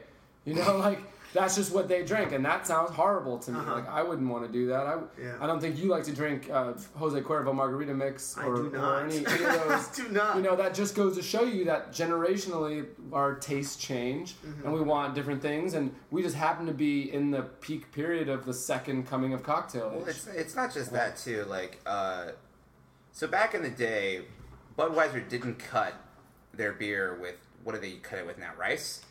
No, it's Beechwood Miller- aged. okay, okay, okay. So Miller Miller uses corn as an Okay. adjunct. Uh, Budweiser does not. They use Budweiser rice. does. They use rice. Um, yeah. Is that considered I don't know what gluten-free beer? Coors use. No, because It's it's only it's additional, and it actually says they have on barley the can and bottle. then Oh, okay. and with a, with addition of adjunct, Yeah. which is uh, rice. So. it's kind of like a, That's so a sad. Nice grain. word. Adjunct is a nice word to say like a cheap ingredient, Gotcha. or like an, a less desirable ingredient, I right. suppose. Because Do you know what Coors does to theirs? I think it's uh, corn. are you about to tell me? No, I don't know. Oh, shit. I know Miller does corn, right? Like you smell Miller High Life. That's it smells like fucking corn. Syrup, it does. No, fuck yeah, Right? it like. Miller uses corn as an adjunct. Oh, it is. It's champagne of beers, bro. But, but yeah, ch- champagne and corn syrups. Uh, like uh, Budweiser definitely uses rice. I, feel, I, I don't remember what Miller does, but yeah, it's just a cheaper. So going go- going back to the whole trends thing, um, the more and more I look into the study of booze and like what people drink, the more and more I look at economics. Like my dad was into economics. Like I just think I see things economically. Um, right around the same trend that's followed American-made products. I'm talking just about the states here. Okay. Uh, back in the day, you bought a fridge, you didn't buy another one. That fridge lasted forever. It was it was made to last forever. Now you buy now you, I'm, I'm gonna I'm gonna bash Sears for a second because I used to work there. You buy you buy a Kenmore fridge. Fuck you, Sears. You buy a Kenmore fridge. That thing is good for five years at most, Jesus. and it's gonna start needing maintenance within two years. And they don't even do like maintenance service for it mm-hmm. anymore. You just they're just trying to get you to buy a new one. Yeah. The whole idea of like obsolescence or ingrained obsolescence has become such a big thing of like the way that we do business now. it's part of capitalism. yeah, Yeah. and it's they they're using cheaper parts. The point is like they try to drive down the cost yeah. and increase the profitability. They don't want anything to Boo- last forever. I mean, I mean think of cell phones. You have like a different version coming out every year and a half, two years. Right. Booze is the same has the same concepts going to it. So back like all right, so I'll I'll put this to Chris for a second. You found an old bottle or an old recipe of old granddad? yeah. I have a. How did I- you find that? First off. Uh, there was a whiskey collector that uh, sat at my bar when I worked at Wooden Vine, and I got him nice and drunk. And he was like, "Hey, this is what I do. I have some bottles of Old Grandad from before Jim Beam bought their company and changed the recipe." He's like, "I normally sell it for 120, but I'll give it to you at 80 a bottle." And I was like, "Sold. I'll take two. Uh, so. I bought that, and um, it's old, like you know, because he basically just like hunted these bottles down, these really old bottles of old Granddad uh, 86 proof, Uh, now the, the modern right bonded is amazing. What? Did you open it up right away? Yeah, so I have two. I have two bottles. One that I'm keeping sealed. I'm going to resell it, and then one for drinking. Um, and it's a it's an amazing whiskey. Really? Like, and and the thing is, is that Andrew, your dad laughed at me when he saw that bottle. Right, I brought Yeah. it in as something special, and he laughed at me. and He's like, "Wow, that's like what my my dad and my uncle His, drank." his uncle used yeah, to his drink uncle used to drink his- that. Is like that was their, their every- cheap it, bourbon. It was their cheap bourbon, which is what I'm getting at because it's like, okay, so this stuff, which is now considered a collector's item because it's the original recipe that was so good. Mm-hmm. Back in the day, that was the cheap stuff. Imagine what the good stuff tasted like. Fuck. I, cause in my own time, in my own experience, I remember the first time I was at the tea house. Shout out to one of my friends. They were having a party there, and this one dude there, he was he noticed I didn't like most of the booze they had there. He's like, "You're a, you're a whiskey drinker, aren't you?" I'm like, "Yeah." He's like, "There's no whiskey here. I've got whiskey." He brings out a small bottle of Maker's Mark. Hmm. This is the first time I've ever trying Maker's Mark at the time. It was the first time I ever tried Maker's Mark, but then I come to learn, not two years after I had that bottle, their recipe was different. Because Maker's Mark had made a name for itself, had gotten so big, they couldn't keep producing to make to meet demand, so they started cutting. They started cutting their product. Their proof was even different. Mm-hmm. They changed their product because they had become such a big name. They couldn't keep their recipe, keep producing it the way that they were producing it, and keep up with demand. Yeah. It's it's simple economics, and people were still buying it because it had the name on it. So why would you keep using the uh-huh. same recipe? You know, it's it's it's just very simple supply demand economics. But the first time I had Maker's Mark, I understand now why Maker's Mark is a name. I will forever for understand understand why Maker's Mark is a name. It was one of the first times in college I ever had just whiskey with ice, and even then with ice. Yeah, like Yeah. I know I was I was a young I was a young blood Whatever. novice. Hey, you like to Yeah. drink it. Yeah. dude, it was it was the it was some of the best whiskey on ice I've ever had. What's wrong with ice? It was some of the best whiskey I ever had, and like I these days, like I will drink Maker's Mark if it's all they have. Yeah. If it if it's if it's the only bourbon on there that like isn't Jim Beam, I'll Uh-huh. drink it. But otherwise, like there's so many better alternatives. But that's just how it happens. Is that like you make a name for yourself, everyone wants your stuff. The way the whiskey's made, you can't keep up with that kind of Yeah. demand. You have to start cutting it. I got a, a quick random question for because I'm clearly in a different level of drinking than you guys are in terms of like much lower level in terms of knowledge, uh, much higher volume. But either way, This guy can put away beer, though. Yeah. I'll tell you that No right IPAs now. though. no, I, I'm, I'm, I'm working on it. I'm working Yeah. towards it. He likes uh, he likes the Wolf Pup from uh, Golden Road. Uh, I there's, almost there's been bought some that. other things. There, you know, three weavers I've tried. I mean, I'm. Oh, that's right. I, I've, I've I'm working. I'm working my way up. Yeah. But uh, my my, my question on it, is, is is twofold. Uh, I've been wanting to ask uh, one, what is your guys? As all of you guys are bartenders, Mm-hmm. Uh, what is one your signature cocktail that you guys make that is like what you feel is your best drink that you make? And two, what is your favorite uh, spirit to drink? Period. Like your favorite liqueur, because you're talking about Maker's Mark being the original. So original. you're talking about not, not just the spirit, but the brand that makes that particular spirit? Because there's like a shit ton of bourbons. And Yeah, like not just be like, oh, I like bourbon, but like Yeah, yeah. specifically, like what is your? If you were to Gotcha. recommend like one bottle for for the listeners to go out and get and be like, listen, if you want to try the bombest shit on this side of the Mississippi and that side, buy this particular alcohol And we'll take this it one spirit. step further on top of that note. No. Explain why. Can't? You Can't can't pick one? I- I mean, can't. dude, It's tough. I, You have to. I No, can if pick a had to. handful in a couple to pick one. I'll tell you categories. what. I can't. If you have to We're going pick to give you just guys one, three each. How about, how about three each? Since I mean, I'd love to just hear one though. Okay. I really That's doesn't because this is my. I can't. I can't do just one, but Let's I'll do give you two. I'll give you two. Two. You okay with two, Robin? I can see it. This can is it's like torture. It's Yeah, like- all right, all right. like I'm Uh, excluding so much. I'll take. I know, I'll right? take it. I'll take it first, so that Chris can have some time to think.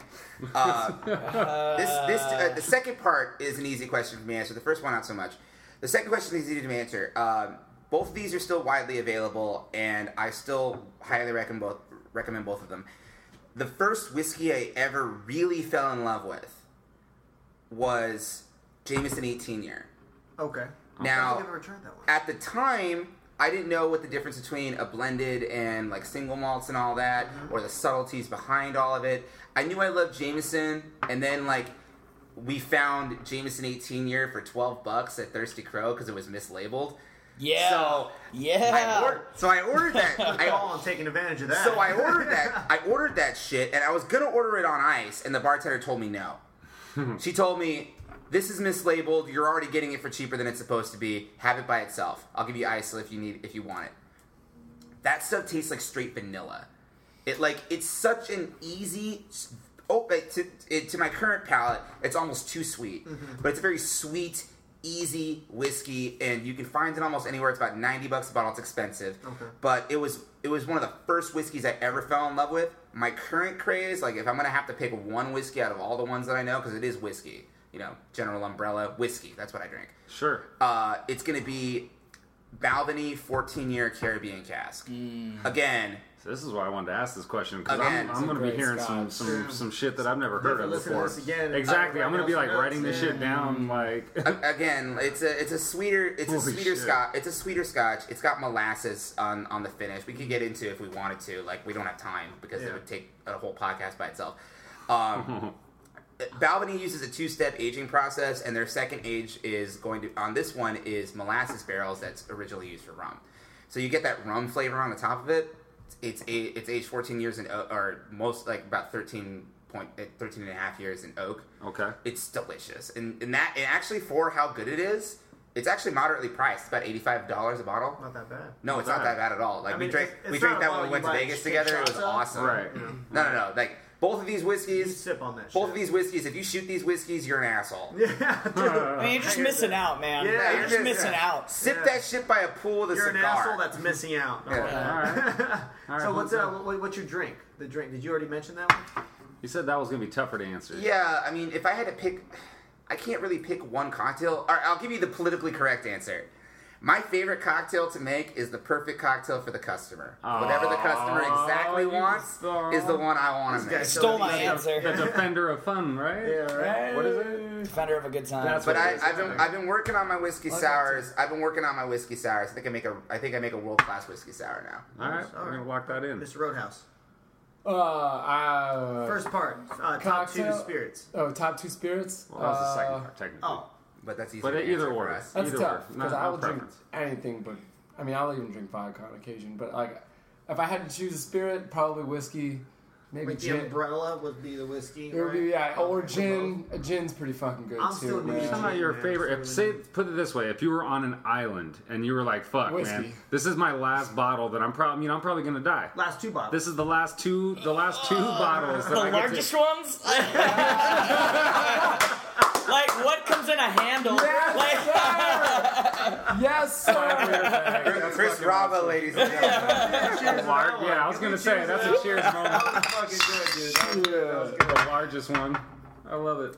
Uh, yeah. Go So back, if you, have go to bring, you can only bring, only bring two spirits onto this I mean, I really, I really enjoy uh, Green Spot and Yellow Spot. Those are two of my favorite whiskeys. Yeah. Awesome. tried Those are that. Oh Yep, yep. man, they're delicious. They Yeah, have them at. Boneyard. Okay. Uh, they have both of them, just amazing. But as far as like I, the Yellow Spot gets kind of expensive, and if we're talking about Who American whiskey, Who, who makes the, this? Uh, some Yeah. Irish, uh, Irish whiskey. oh, okay. yeah. so they, they used to denote the age of it based on the color. They would just take a paintbrush and just yeah. oh no, or- or- paintbrush is paint. I'm you're pretty sure it was paint, and they would just put it on the make it just a blob on the barrel, and that's Where where the the, name name came- came from. Fucking, I'm And the yellow it. spot's a little bit older. Um, I think they make like a red spot or something too. Whoa, do they? Yeah, I'm pretty sure they have another color. Gotta get me some of that. Yeah, memory is Right. tough. But Green, yellow, red. Stop when you get to red. yeah. Oh, Can't get any better than that. Yeah, quit now. Like you're done.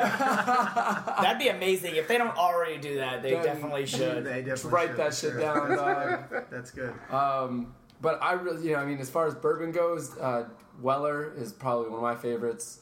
I'm a, a little particular to the sweeter, like the Weller 12 had year. before. You can find that if you can find it, thirty dollars a bottle, and that's 12 year old Pappy, like Pappy Van Winkle. You that's told me that yeah, before, and it's just yeah. labeled differently, Ish. organized differently. It's similar. in the It's similar. rack. It's very close. Yeah, it's it's very a- close. as close as you can get. I, I think, and, I but for thirty dollars a bottle, there's no fucking shit. way. I don't think you can. I don't think you can find range. that for thirty bucks a bottle Uh, anymore. you'd be surprised. There's a couple Instagram pages and podcasts you guys should check out that people post like will send in pictures. And one guy posted he picked up uh, uh, six bottles of WL Weller for for like twenty four dollars each. Oh my Uh, god. And he was Fucking like, I left bastard. three Fucking there guy. because I didn't want to take them all, but I had to take six. a Like, you selfish motherfucker. Yeah, right. Um, that one's great. Four Roses Single Barrels is definitely one of my favorites Yeah. too. Again, Big a little on the sweeter side, but my spirit. uh, Sonoma Rye. They, they come out of Sonoma County. They make a great 100% rye whiskey, which is just fantastic. Mm-hmm. Pot distilled, but you can get into Scotch, and then you get like Lagavulin, and then if you if you break Scotland down based West on a region, too, I just right? can't choose one. Man. I know. I was gonna say. It's hard. I, I love it I asked all. a Even, really even tough though there's a question there. vodka that's that's filtered through a, a naked woman's body over a naked woman's body. Every bottle. Yeah, but fuck Really? that. Like a different woman or the same Uh, woman? The same woman. Now fuck that. I'm pretty sure they went out of business. I mean, maybe the first. Yeah, I was like, maybe the first. going on? Hopefully, bottle. after Does it, actually, before. does it but actually exist? It does exist. Yeah, there, there's a So, few yeah. spirits that like basically ran over a naked woman's body before they got bottled. Stupid That's a fuck. real. Yeah, I was like, that That's seems so unsanitary. crazy. Does- So I imagine Does, like T, does in T my know about this? Nothing- you picture, like- gonna survive in that fucking bottle full of uh, alcohol. So I mean, it's Well, not exactly. like that big of a deal. and it's not like it's running down her whole body. They, she probably puts her hand out. Yeah. And they just strip it Just over like her Pinky. hand. Yeah. Just like all right, yeah. I yeah. don't want to get It's too still- dirty, guys. still She's, counts. she's not even Still naked. counts. It's like uh, Jessica Alba in Sin City, where they like CGI remove her clothes. All right. So what's uh, Exactly. what, Uh, well- what's your cocktail? What's what do you know? What, what would be like? Somebody comes in, they're like, "Hey, buddy, I don't care what I have. I want your best drink. I want the drink that you make the best." I mean, Something with granted, we Galliano. have the proper ice. I would say an old fashioned. Fair enough. But again, that's just what I drink. I think that's a great testament to your bartender I agree. and That's his kind of- ability to make a good drink. You know, and it's not hard to do either. It's not incredibly difficult. It's not like a Vesper where you could argue, or the Martinez or a Martini where you could argue the ingredients, or a Manhattan. An old fashioned is pretty fucking straightforward. It's either bourbon, it's booze, bitters, sugar, and water. That's it. All right. That's all you need. Uh, aromatic garnish. There's that part too. Granted, yeah, but uh, you know, and that's fair. And like, I tend to put an orange and a lemon in my old fashioned, just kind of the way I was taught to. But if I have limited supplies, I'll base it on the base. So if it's bourbon, I'll use an orange. If it's rye, I'll use a lemon. And I think I might have picked that up from you Yeah, probably. when you were trained. This guy trained me in how to fucking make drinks. Nice. What about you, Oh, Mr. that's a Rama? nice All right, we segue starting with the spirit, or we starting with the cocktail? Whichever, whichever one that you have an answer for. Man, okay, so You're like neither of them. it's hard. It's really it's really hard because I would say that man, my favorite thing to drink if I could only drink one thing forever would be sweet vermouth.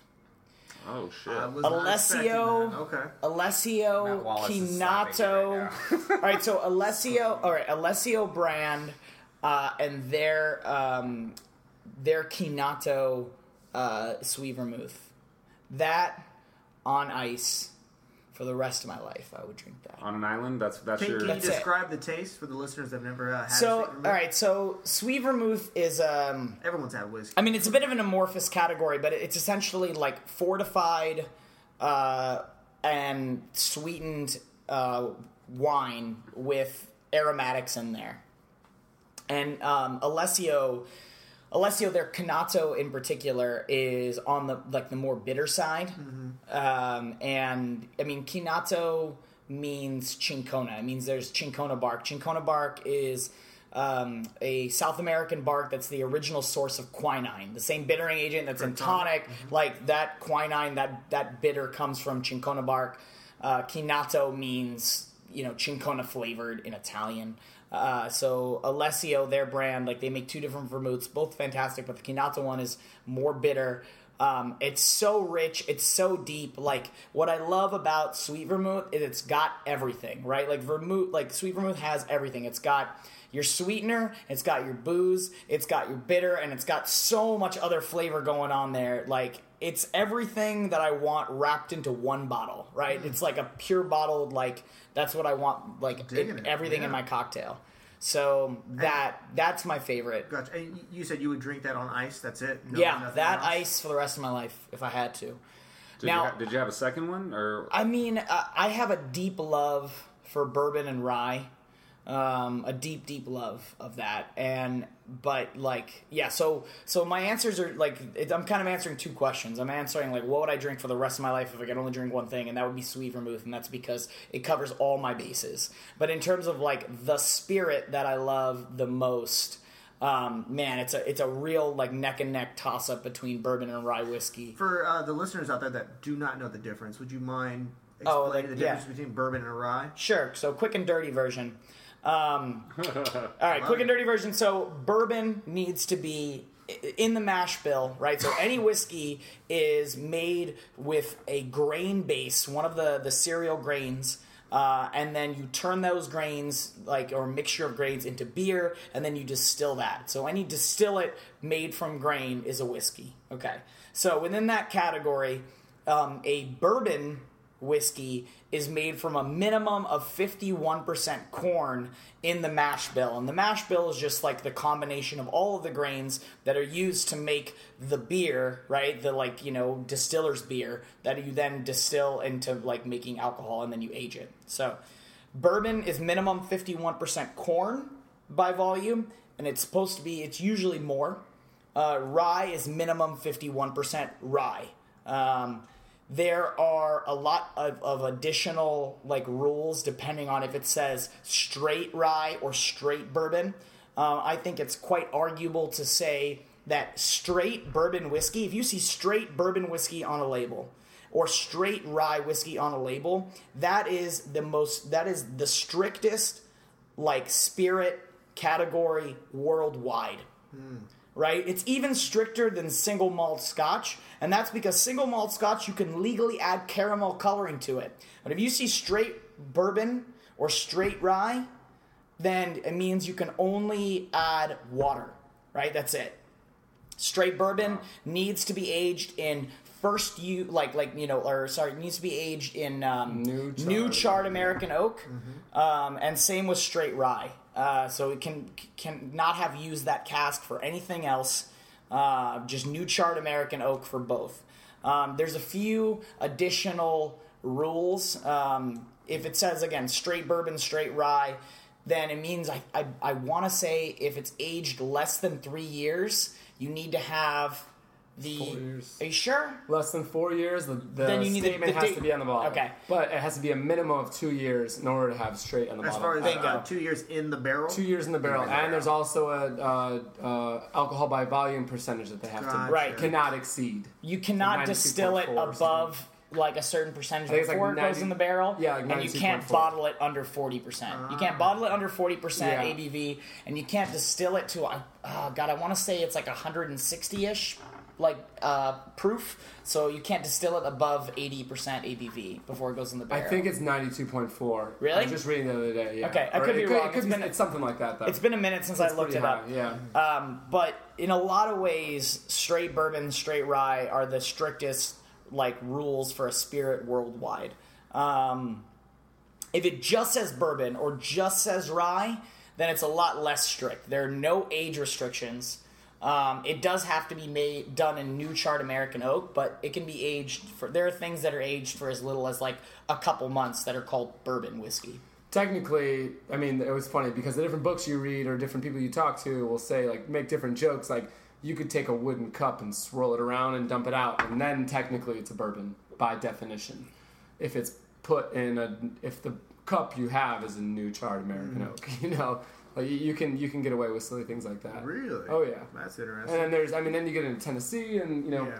Tennessee was a, Yeah. new category created by, or a, well, championed by the Jack Daniels label. yeah. Yeah. Although there are a couple that fall into that category as well that Yeah. aren't Which are necessarily. what exactly? I don't know the brand names, but there's a couple that are allowed exception. Very few. There's like one or two brands that are allowed exception. But generally, the only two brands that make a Tennessee whiskey are uh, George Dickel and Jack Daniels. The Dickel. Yeah. The Um, Dickel Rye Evan Williams, too. Yeah, I like that Dickel. You have a Tennessee?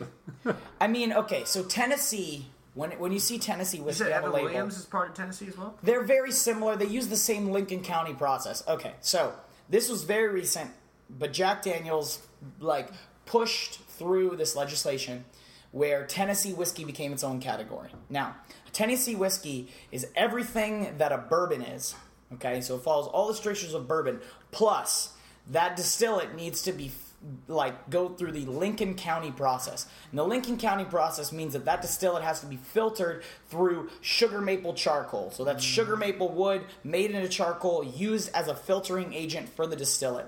Um, sugar maple charcoal distillation, so the Lincoln County process, imparts additional sweetness and a smoothness and a roundness. It's supposed to eliminate all the impurities of the spirit as well, right? Like that. at least Jack Daniels claims that they, it takes out all the impurities and gives you the hangover, right? Like all the, the Uh, that seems like a lot of marketing to me. A I hundred percent. I mean, It's- that's just what I read off of It just uh, gives it flavor. It does, though. It, right? it gives But- it flavor. It does. I mean, look, you know, charcoal is mostly carbon. Carbon is a great filtering agent and remo- it does remove a lot of impurities. Very true. What counts as an impurity and what counts as something that adds flavor is mm-hmm. very much just up to the brand and the distiller. You know, the master or the distiller or the consumer. right? You know, like if you want to take out all of the impurities, you're going to end up with something that's 100% alcohol, 100% ethanol.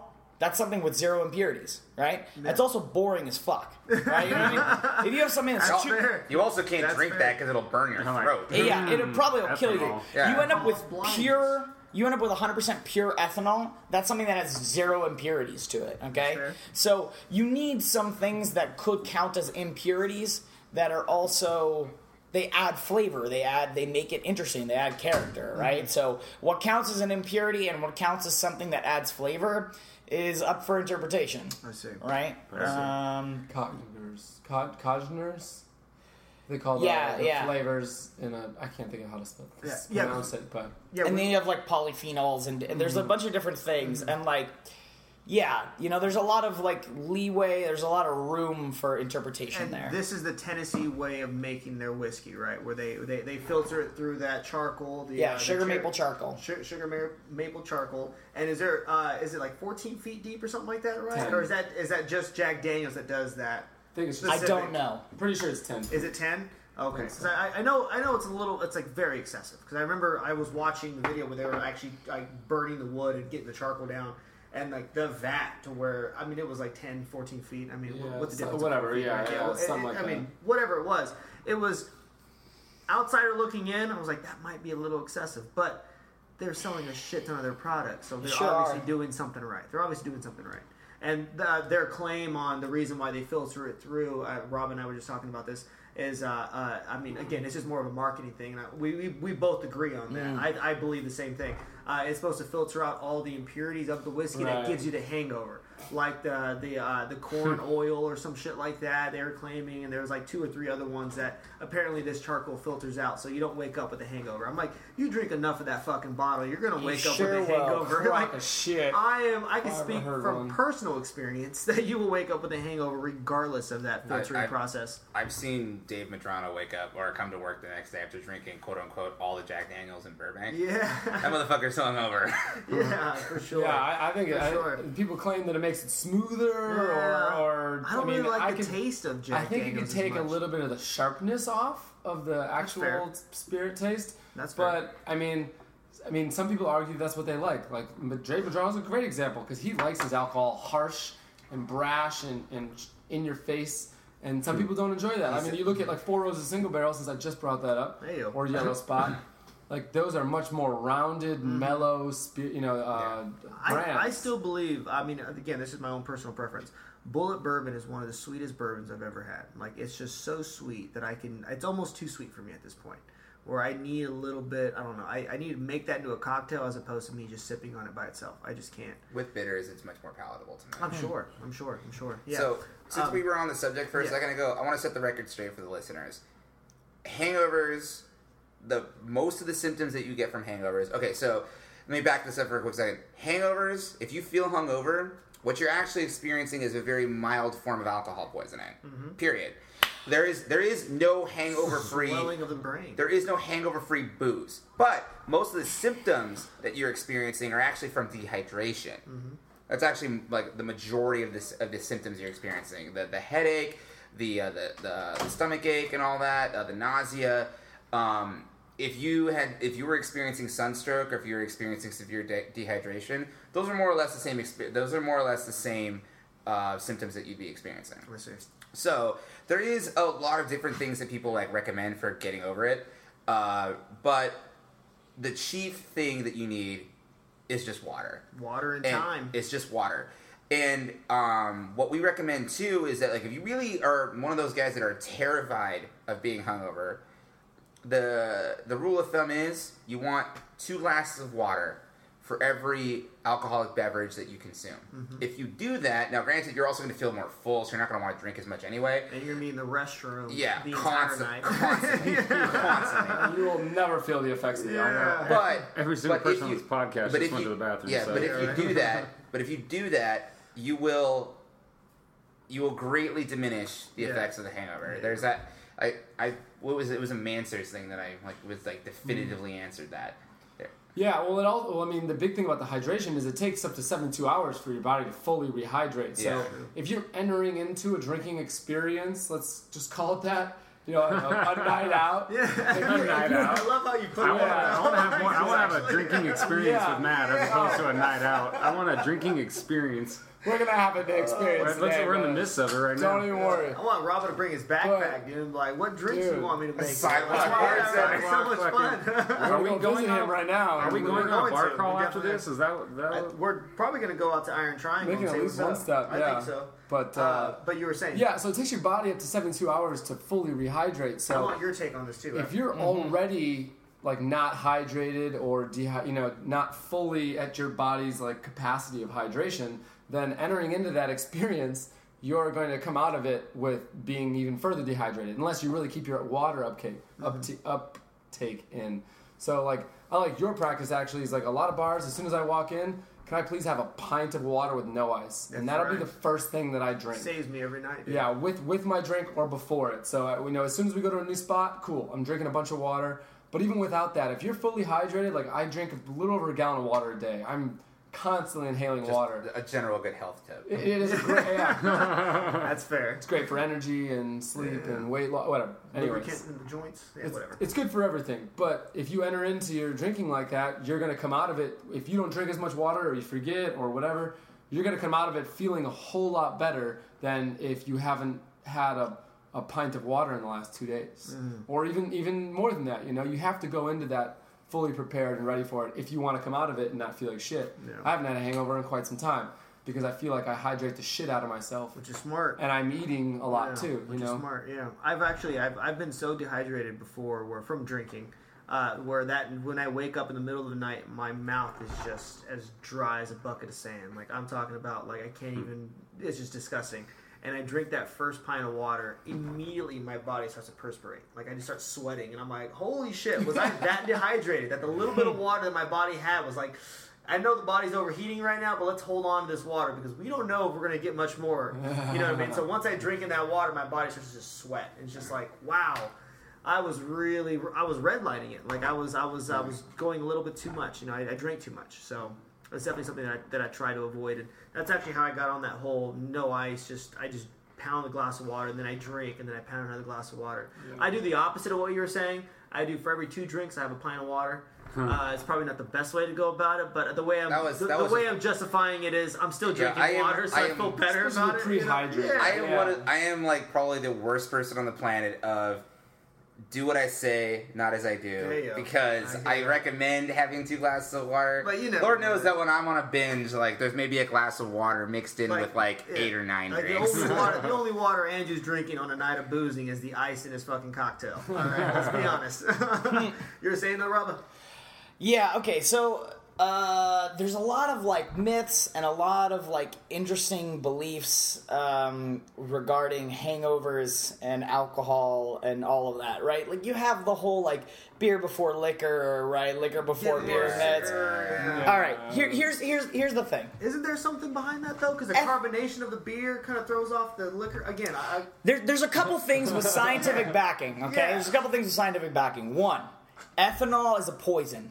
Okay, True. You are slowly poisoning your body. All right, let's just get that out the way. That's what you're doing. So it feels it- so good though. right, yeah, it, it, yeah. So so the thing is, is like you're slowly poisoning your body. So you're going to feel the effects of that poison. Uh, like, and that's just what what's going to happen. Okay.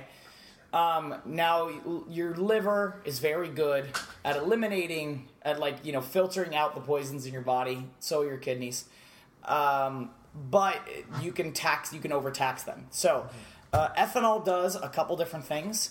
Um, one, I think the biggest one is it miss, it causes your hypothalamus to misregulate what your kidneys are expelling through your waste product. So, you literally piss away the nutrients in your body because your hypothalamus is telling your kidneys to just expel everything. So all of the nutrients that you've got in your like naturally in your blood, right? And you know, your kidneys are just expelling them. You are pissing them away. So that's one of the reasons why like hangovers feel like such shit is you've depleted your body of water and all of the other nutrients that like live in your bloodstream that your body needs to like operate normally. So I, I don't mean to cut you off. I don't mean No, to that's cut you right. off. Uh, just just I, going off what you're saying, is there like is there a certain amount as far as for um, it takes two beers for your body to completely rid itself from all the healthy nutrients, or is there uh, do they not know that yet, or is it just they know as far as a long term, like a whole night of drinking is what leads to your body completely depleting itself of water and all of its nutrients? Uh, I don't have an answer for you. Okay. Uh, it depends on the person very much. There's a lot of different factors at I'm sure play diet here. kind of plays into it as well. Yeah, right? Weight. like yeah, weight, diet, weight, gender. gender, Yeah, uh, okay. alcohol tolerance plays a whole lot of. There's a whole lot a of real factors thing, man. That's at a real play. thing for sure. Um, Yeah. there's a whole lot of factors at play, so there's no quick, there's no easy answer to like drink under this amount and you'll be fine. Drink over this amount and you won't be fine. Right? It's just that the more you drink, the more your hypothalamus is gonna like misregulate your send, you know, misregulated signals Gotcha. to your kidneys. Gotcha. Uh, that's just how that works. So, Mm-hmm. like, yes, dehydration is a huge factor, but just drinking water, I mean, drinking water while you're drinking booze means that, I mean, you can think about it as simply as this, right? If I take a shot of vodka and I just take it and just drink it, right? That's 40% uh, alcohol by volume going straight into my body.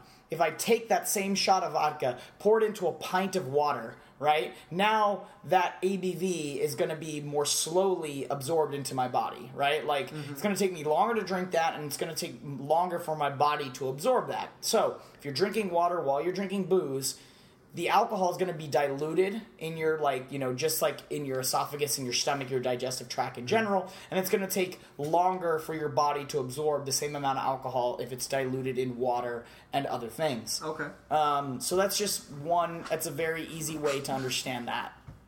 Um, carbonation right? If carbonated like carbonated liquids anything that's carbonated causes alcohol to be absorbed into your bloodstream at a faster rate. So same shot of vodka with carbonated water versus that shot of vodka with non-carbonated water you're going to feel the same alcohol differently. You're going to feel that alcohol absorb into your bloodstream faster with carbonated liquids hmm. right? It's, it's just a thing that happens. It's like you know that's So- scientifically proven. In layman's terms, a gin and tonic is going to hit your bloodstream faster than a an old fashioned would. Um, maybe, right? Those are apples and oranges, right? Gin and let's say lemonade, okay? Same shot of gin, uh, so two ounces of gin into 10 ounces of lemonade versus two ounces of gin in 10 ounces of tonic water, of carbonated tonic water. That's gonna hit your body differently. All other things, all other variables isolated, that's gonna hit your body differently. That's just like so. So there's that. But again, there's a lot of factors at play. What you've eaten, how much you've eaten, right? Things that are um, like uh, carb heavy, uh, things that are fat heavy. Um, those are going to slow down the absorption of alcohol into your bloodstream. So I have a question for you. Drunk food. I I've Right. I don't. bel I mean, I bartend too. I don't hear. I don't believe most of the myths about like, oh my god, tequila. Like I can't do tequila, but I can do like you know shots of Jameson all day. I actually like, can't do vodka. Right. I mean, I'm But gonna be people- honest with you. people have- because I don't like it. though. people I, yeah don't like people have different like you know suspicions about uh, different kinds of spirits but um, i have a personal bias against wine because for some reason wine just gives me a massive headache all other things being all other things being equal if i even if i'm not hungover the next morning when i'm drinking wine Mm-hmm. i'll have a headache and i don't know why is there like do you is there some reason for that sulfites. Um, How we So- have that answer just ready. so I okay, did bring him for a reason. I know, dude. okay, I just there's right. just some like some Please- people please not even sulfites. not even a uh it wasn't no Yeah. sulfites. That's it. sulfites. Well, So his, I mean, All right. sommelier training and all that. sulfites are one naturally occurring in wine. Okay, you can make a wine 100% natural with nothing artificial added, and it's still going to have sulfites. Right? If you want, Is a there a s- way to filter out sulfites? you can you can remove sulfites to a high degree. What is what is a sulfite back That up? was yeah. Uh, the, like I, I want to say it's um, sulfur oxide, sulfurous oxide. Don't quote me on that. I'm not 100 percent sure, but sulfites are often added to wine as a preservative. Right? They're added as a way to keep the wine from going bad. They also naturally occur during the fermentation process, which is a way to help the wine from keep, to keep from going bad. Okay. Um, so sulfites now a lot of people are allergic to sulfites to varying degrees, right? Some people can't have wine at all because sulfites they're highly sensitive to sulfites and they'll give them a headache. They give them a lot of adverse reactions. Um, you know, sulfite, uh, the amount of sulfites in a wine vary a lot.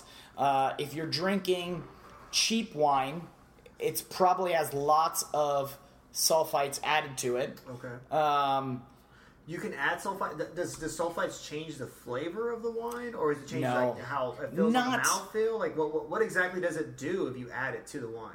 it's it's strictly a preservative. Really? Yeah, Okay. um, So and it's it's it's make it almost. longer. I'm sure that there are expert sommeliers that can detect sulfites. Okay. The vast majority of, of lay people couldn't couldn't taste sulfites. You can't taste sulfites. I, I don't know what it tastes like to be honest with you. Exactly. Can, can you describe what a sulfite might taste like? Do you know? No idea. No. Okay. No worries. Couldn't tell you. finely finely tuned palate was Can required. find that, yeah, yeah. I mean those sommeliers. Mm. uh, I mean, they It's spend like- Master Somms can do thousands of amazing dollars. things. Yeah, Yeah, they I spend don't- thousands of dollars on their Yeah, education on being they're able to like- distinguish and between even the still, fucking I think it's got to be a amounts. genet like genetically. I think only certain like certain palates are different. Like Yeah, certain see that. people. well, and you can burn out your palate too. You know, That's Like, what I there's mean, different- like, yeah, it's- you can damage it. I'm sure it's You can't very just like based on person. go into it at 19 and be like, well, my palate is now going to be this. Like I'm gonna, you know, all of a sudden become a. I don't know. I just feel like Well, I mean, it's the was- same thing goes with like as far as like your your palate's always changing. Like I didn't, I, there was a point where I didn't like beer, and then it just eventually my palate changed where I was able to appreciate beer for what it is, and like all those little subtle subtle differences between like an IPA and a pale ale, or like um, I don't know, like a Irish stout and like a normal fucking milk stout. Like I was able to kind of figure out the difference, even though they look the same. But like I was able to figure out, okay, like certain ones have different flavors, and I appreciate that. Same thing with a bourbon and a rye, you know. That Like, was that was the I most just- frustrating part for me when I was learning about all this is is reading through all these books, like getting the books left and right, taking the classes, talking to bartenders, tasting, and I was doing everything I could, but I just could not speed up the process of teaching your palate, Mm-hmm. of learning the different flavors and being able to break them down. It's just kind of something that comes with time. Is Yes, what I I've think learned. so. you got to really really- put the time into train on that. and that. you gotta you gotta pay attention. You know, one of the, the some of the advice I've read out of some books was saying that you know even when you're just walking down the street or driving your car, roll down your windows and, and try to smell what's in the air and associate that with what's around that area. And you'd be surprised what you can break down and understand about what's in your area. Maybe there's a lot of roses that grow down your street, True. or But, uh, maybe there's a an avocado farm nearby, or or whatever the hell. That's the point that I'm trying to make, though, is that you have to be somebody who's capable of uh, paying attention to details. You can't just be like going through life like like vague and like not really, you know what I mean? Like not really being sharp on anything, and then being like, all right, now you now your palate has to be sharp on this thing. Like I just think there's a certain, you know, it takes a certain character of person to be like, all right, to even want to say train your palate. Like it's it's. I don't know. It's not for everybody. I mean, dude, what I'm tra- saying. training your Yeah, palate's a lot of fun, man. Because it's like, yeah, in order to train your palate, it means you have to drink more. So, I mean, you just gotta Tough go out and job. try. I know, right? You gotta go out and try everything. I mean, I would just recommend to anybody that like when you take the time to appreciate, I mean, not even just with food and drink, but Mm-hmm. life in general. You take the time to appreciate the subtler things, Yeah. the the handlebar mustache, finer things in life. Getting deep now. Cash Dude, dash. if you take the time to appreciate, I appreciate was those, expecting it actually when I if saw you, you today. if you take the I mean, kind if you take the time to really appreciate that kind of stuff like it just makes every experience richer and it's Uh-huh. free Yeah. like Yeah, if yeah. you take the time to like train yourself to notice the small things. Yeah. It just means that everything that you do is that much better because you're noticing things you otherwise wouldn't. Mm-hmm. How cool is that? It's fucking cool as shit. It, it means that like you know I can have like I can go to a bar and I can order a glass of whiskey and I'll and I'll sit there and drink that glass of whiskey and I'll be enjoying it for however long it takes me to drink that. How do you drink your whiskey? It depends on what it is. Um, Quick and fast before it starts laughing at you. But Isn't that quote? That's a quote from some book I fucked up. It's something like that. It's like, what's the best way to enjoy a dram? Is quickly before it starts laughing at you, or something That's like fucking that. funny. yeah. That's good. Maybe that's you guys real could good. reference that better. I, don't- I do don't remember it might be a Jerry Alright, Thomas so, quote. You're on your own branch on that one. Yeah, right. Uh, uh, really quick, I want to go back. Um, this is like four or five conversations ago because we've been jumping, dude. I love it. I love Yeah. it so far. I've had We a lot of fun, been. guys. Thank, thanks again. Uh, so going back to the whole um, the strict restrictions between a bourbon and a rye. That's mainly stateside, right? As far as like stateside, Yes. Is that because of the whole prohibition, where people were making spirits in their bathtub and it was killing off people, where they decided to make this very strict formula where they s- like you have to fit these guidelines in order to sell this spirit, or is that something that that came from a different reason? You know, uh, it's definitely stateside. Those rules are like United States. Uh, I mean, Like we're the only country that abides by those strict rules, right? Am I wrong Most- well. I mean, Scotland's got its own rules regarding Scotch, but like bourbon, but they're and- not as strict but as the straight and- bourbon and the bourbon, rye. bourbon and rye is um, is a United States product for the most part. It does That's have true. made in this Yeah, country. yeah. That's true. It's Yeah, like Scotch. champagne has to be made in Champagne. Yeah, I uh, mean that the yeah. French, the French and the Italians Yeah. have all kinds of rules about what Yeah. about how you can grow Otherwise, grapes everything and else everything. is sparkling wine. I mean, again, There's a term like, for that, and we're where it's exclusive to the region. Yeah. There's a term. Uh, I wouldn't mean, in it. France, it's wouldn't know it. AOC. What was that? AOC. AOC. Yeah, I think it's like area of control. Like, oh, uh, really? is what There that translates Yeah, yeah. into. Cool.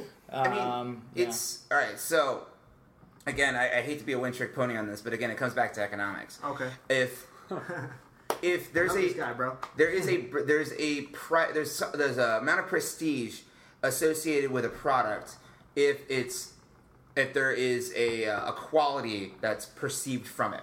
I see. So if I start making cheap ass whiskey in California, for example, but I start calling it Kentucky whiskey, the fact that I'm making that and calling it Kentucky whiskey, it put the damper on everybody else that's calling their stuff Kentucky whiskey. I definitely get that. I definitely So get that. if, if when I if you look at a bottle and it says like Chris was saying straight Kentucky straight whiskey or Kentucky straight bourbon, what that means is that it's from Kentucky. It's got at least fifty one percent corn, and it's it's aged according to all the other rules and that stuff that's associated with. There's a quality attached to it. yeah. Um, if I start making all that stuff with the same label, what it's going to eventually do is it's going to create a distrust in the product, and it's not going to demand the same price. Ah, okay. It's the same thing with like almost. It's the same thing with everything. It's why. It's why the French don't want. It's why the French want their wine to be associated with France Gotcha. because their wine's going to be more expensive. Why is French wine more expensive? Because it's French.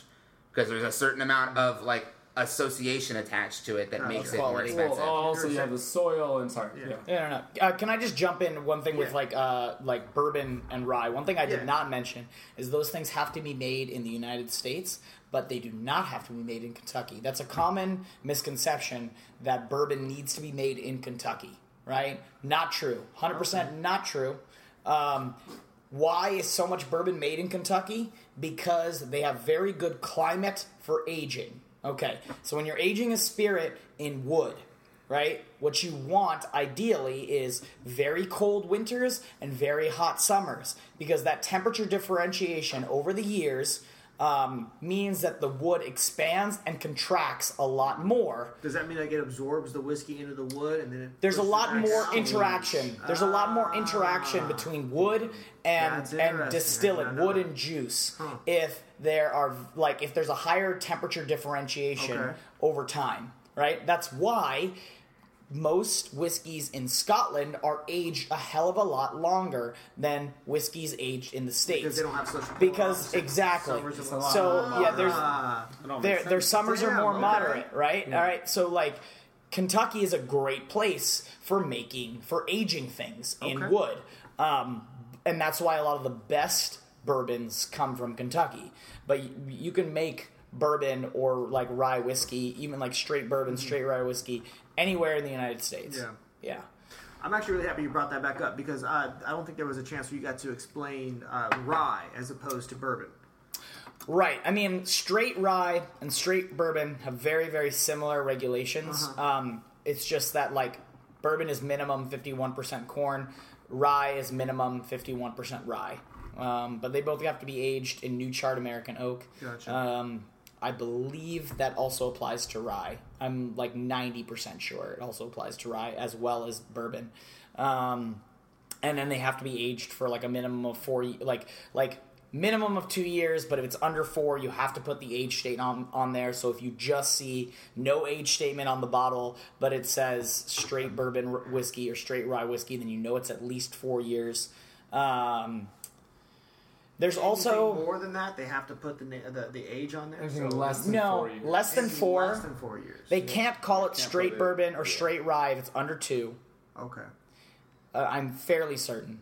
Uh, and if it's under four, they have to put the age statement on there so you know it's under four. Gotcha. Gotcha. Um, That's but why a lot of, a lot of places will put a minimum of four years in the bottle so that Mm-hmm. they don't have to put any, any age statement on it at all. exactly. Because otherwise, they have to put in small print like it was only aged for 40 months. Or, or whatever the Whatever it is. yeah. Um, now, where bourbon is made, where it's made uh, in terms of like Kentucky straight bourbon, right? It's a bit bit interesting because you have a lot of you have a lot of whiskey companies that will um, buy barrels from some other like you know distiller. And maybe they age it themselves. Maybe they don't. Maybe they like just blend they buy a bunch of barrels and blend it and bottle it and brand it and send it out right? And sell it right? Because the thing about whiskey is you can't it's not good without time. And time costs money you got to pay for the real estate. You got to pay to like maintain it. You're going to lose some of that product due to evaporation you know the angel yeah. share. Like it's expensive to make whiskey because you have to wait. You have a lot of time where there's a lot of, there's a there's a big window where you've spent a lot of money and you get zero return. And um, so a lot of people buy whiskey from other distillers uh, you know and either age it themselves or you know it's already aged and they just blend it and bottle it and then sell it Um, really? Well, that- yeah. to, to extrapolate on that point a little Holy bit, like shit, I had no if you idea. think about distillation, it's not like brewing. Like we can brew here, it's just like making soup. Mm-hmm. But distillation is dangerous as fuck. Like you're talking about playing with people's lives because if you do it wrong, it'll explode. And you can't just do that in your apartment. You can't even just do that at your house because if you have neighbors, like that's a dangerous thing to do. You're playing with a lot of chemistry. Uh, you need to be careful with it. So There's a reason why. It's like, easy to fuck There's up. a reason they made moonshine in the mountains away from everybody. Exactly, because it killed people. Like that's a legitimate concern. Is if you don't know exactly what you're doing and things aren't clean and organized and proper, people can die. So a lot, and and the risk aside, it's expensive and difficult to do just right. You also have to cut it right too when it comes out of the still because if you cut it wrong, you don't take the heads and the tails off. You you need to take the heart. That's what they call it. There's the heads and the tails, and there's a heart. When you want to distill, you need to remove. You need to when the still's dripping, when it's dropping alcohol out. There's a certain point we need to remove that, and then you collect the heart of it, and then you break that off too, and you break off the mm-hmm. the end of it, the tail. So that's difficult and expensive. But when there's major companies, like let's say take a mass distiller like uh, MGP LDI, is a mass distiller in Indiana, and they just they have the resources available, and they're already making it for a variety of uses, and they happen to have a pretty good mash bill for some of their bourbon and, or for some of their corn whiskey and rye whiskey, and so people will just buy that that spirit, just the liquid. They have their own barrels or they have their own place to, to age it. So maybe they already own real estate. Mm-hmm. Hey, you know what? I want to get involved in, in whiskey. You buy a bunch of distillate, you pop it in some barrels, and you leave it on your property. Or if you have less available to you, you buy something that's already aged from a variety of places. High West is a great example. Mm. Their campfire whiskey is an Michter's. awesome example of that. Or Michter's. You know, they- Campfire whiskey was actually the one that I was going to choose as being the last spirit that I like. If I was if I was on an island and I had one bottle to go, campfire. Campfire would I the one. I mean, it- it's a great Yeah. blend of, of bourbon, rye, and, And scotch. scotch, yeah. Like they That's do the such a good gotten. job of buying, and I mean, they actually have their own distillation going now. But like they were buying different barrels from around the world and blending them together, which is just a mass version of what you know grocers and and tea shops were doing in Scotland in you know the late 1800s, early mm-hmm. 1900s. As they were making their own blends, their own mixes, slapping a different label on it and selling it as their own product. Mm-hmm. And, and it sound when you say it like that, it kind of sounds like anti boutique, anti craft, but really, I mean that's how where you get some of the best tasting stuff in the world. It's true. Is if you have it, if you have the palate for it, if you have the knowledge, and you're able to put all these different things together, kind of like a bartender does, you're able to produce a, or at least put together an entirely new product. And if you market it properly, you have a, you know, Hell. you can make a lot of fucking money. one of my favorite scotches is a blended is a blend of different single malts. Monkey Shoulder. Yeah, That's We were great. talking about Yeah. Monkey Shoulder just That's yesterday. a, I actually, mean that's yeah. one of my favorites. Did I get to tell you where the name came from? Please tell us. Uh, the funny thing about monkey shoulder is that when you're uh, dragging the, I forget what they call the rake that they drag through when they're drying the malt on the ground. So when when, you're, when they're drying all the malt, malt on the ground, they have to turn it over because the bottom layers stay more moist. So they have this giant rake they drag behind you, and if you're an employee of the distillery, you have to drag this thing through this floor for eight to twelve hours a day. And one of the Sounds like injuries, fun. Uh, yeah, right. It sounds like a blast. Yeah. But one of the injuries is it sustains a lot of shoulder injuries, and they would call it a monkey shoulder. So eventually, that's where the Uh-huh. brand got its name That's from. that's one of my favorite Yeah. scotches, man. It's really fucking easy good one. drinking. vatted malt. Yeah, Dude. dude, for sure. I'm not sure if we ever got your best drink. Oh yeah, or Yeah. Favorite Yeah. drink? You just reminded me of Best uh, that whole thing with the whole your what you would drink Yeah. on the island. Oh yeah, Uh, the campfire. Yeah, yeah, man. All right, so so okay. Here's the drink I make the best. Uh, I think um, I make the world's best Boulevardier. Oh fuck! I don't even know what that is. I do. It's a I, bold- you know what? Like I'm, I'm gonna bold say it. claim, Rava. I'm gonna say it. I've been working on that a lot. I've been I've been running it by Boulevardier experts, people that like are like only drink Boulevardiers, Sorry. and I make the best one. So for the listeners, okay. Run us through that. All right. Okay. wanna know, Okay. man. Okay. Okay. Mm. So Boulevardier is a riff on the classic Negroni cocktail. Now Boulevardier is actually a very very old cocktail. It's created at the Boulevardier bar in Paris, France. Um, I don't know when, but I want to say early 1900s. But essentially, it was an American themed bar in France, um, and they created um, they, they created this like riff on a Negroni. So a Negroni is classically equal parts gin, sweet vermouth, and Campari. Campari is a bitter liqueur that I think you could argue falls under the Amari category. Starts sweet, finishes bitter, has a lot of orange notes all the way through. So classic Negroni is equal parts gin, sweet vermouth, and uh, Campari, either uh, stirred and then either up or on the rocks with an orange twist. Boulevardier subs out substitutes that gin for bourbon. So classically equal parts bourbon, sweet vermouth, and Campari. Okay. Do you still add the uh, the orange uh, little Yeah. peel to Yeah, it? and the orange peel. Gotcha. All right, so there's one way that I might improve on this, but so far I have not tried it, and I, I'd like to. It's it's it's it's it's on my docket for the near future. But my so right now current it's in theory. You have a, a, what? a theory well, behind it. I'm going right to tell now? you what I've tried. Okay. What I consider the the current best Boulevardier I've ever had. Yes, And- Bruto Americano. No, no, no, no, I haven't tried it with. Hold on, you're, you're getting ahead. All right, so and then I'm gonna tell you what I think might be better, but I'm gonna have to play with the specs a little bit. Okay. So my current favorite iteration of the Boulevardier is one and a half ounces of bonded hundred proof Old Grandad bourbon. Okay, one ounce of Alessio Chinato sweet vermouth. Mm.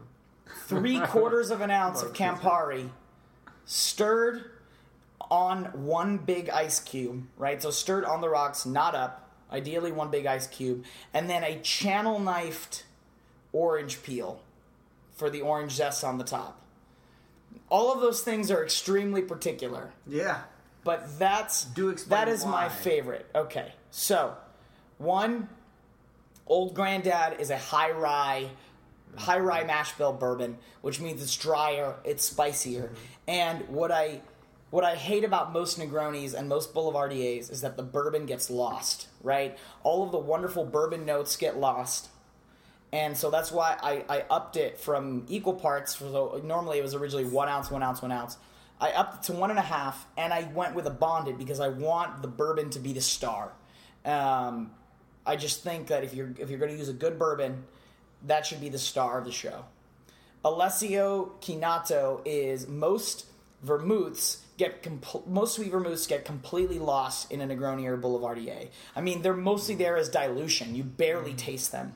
Okay, um, and Alessio Chinato is big and bold enough to stand out, but also bitter enough where you're not just going to add a whole lot of sweetness and throw off the balance of the cocktail because it's bitter enough on the finish where it balances itself out. Normally, in a Negroni or Boulevardier, the Campari takes over completely. Okay, now Campari changed their recipe in the '70s. They were a victim of their own success, so they changed their recipe.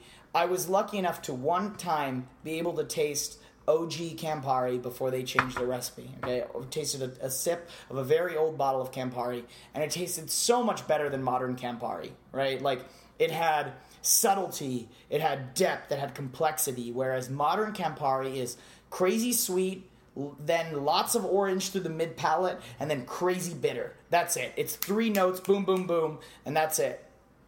And Campari, modern Campari takes over almost any cocktail you put it in, unless you're very, very careful. So that's why I dropped it to three quarters of an ounce, Okay. so that it becomes more of like an accentuation and a background note, rather than like it just takes over. You know what I mm-hmm. mean? Gotcha. Gotcha. Now, there is a spirit called Bruto Americano that's made by the St. George Distillery up in Alameda, California. What, Alameda? Yeah, That's where I'm from. really cool. Yeah, They're a Dude, fantastic. St. George does a lot of cool shit. they do a lot of cool shit. They do a lot of good cool work. shit. I didn't know anybody even knew about that place. Oh yeah, Holy dude. There's three people right here. We got three in their gins. We have their absinthe Are you verde. guys serious? Oh, yeah, Yeah, we have the Bruto Americano. Yeah, we carry a lot. this is all shit. from Alameda. Yeah. Yeah. Shout out Alameda, man. Born, and- born and raised.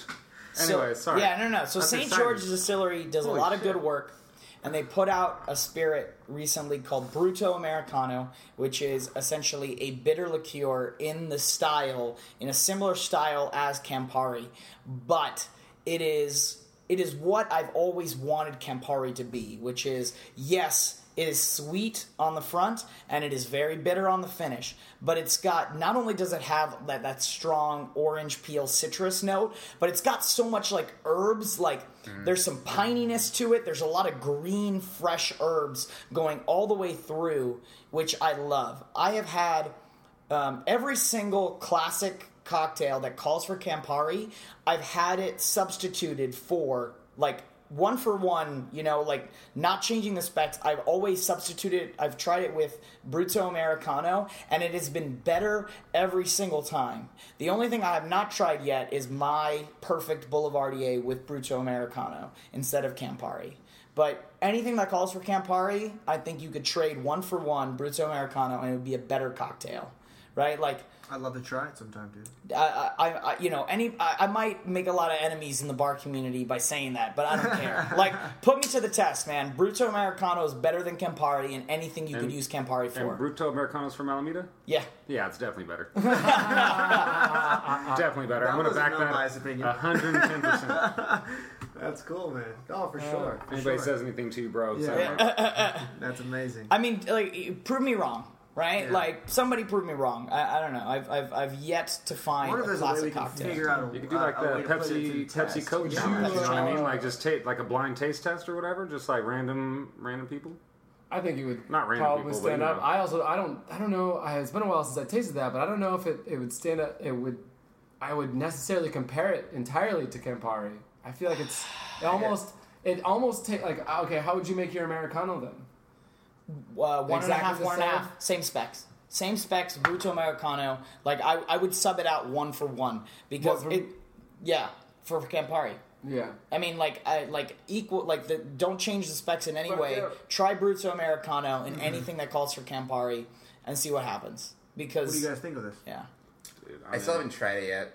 I, I've, I've heard him say this numerous times. I haven't like messed around with it Oh, enough okay. to actually I'd check it out. give shot Uh, in to to be one hundred percent fair, uh, the way Chris likes to drink is a little intense for people.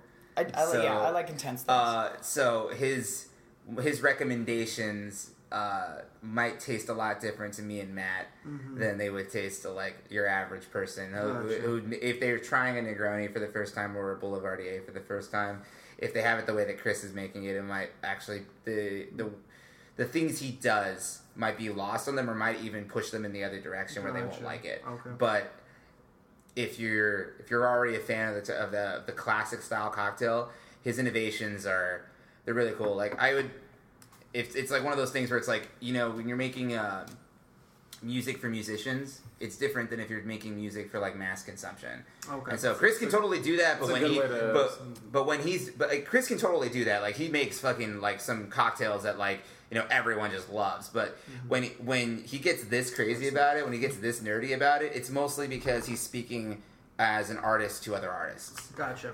and that's sense. more or less what this is. To me, that summarizes this whole podcast uh, for me because I'm sitting here like a lot of this language is lost on me, and uh, but I could tell all of you guys are like certain words are just like oh yeah, you know, and like I see your guys' faces are lighting up, and there's passion all around, but a lot of this is like Latin to me.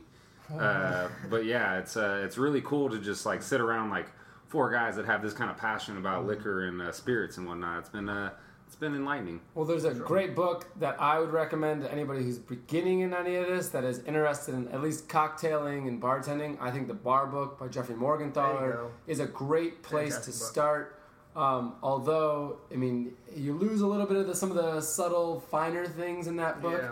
Uh, you do get a really good sense of he ca- does a good job of explaining kind of the background of where things come from, Mm-hmm. and then why he thinks that those practices are kind of silly, and how he has shortened them to his own thing. So, you know, it's not necessarily it's not the classically trained fencing, but uh, he can throw a sword. You Yeah. know, you know what I mean? Sure, kind of sure. thing.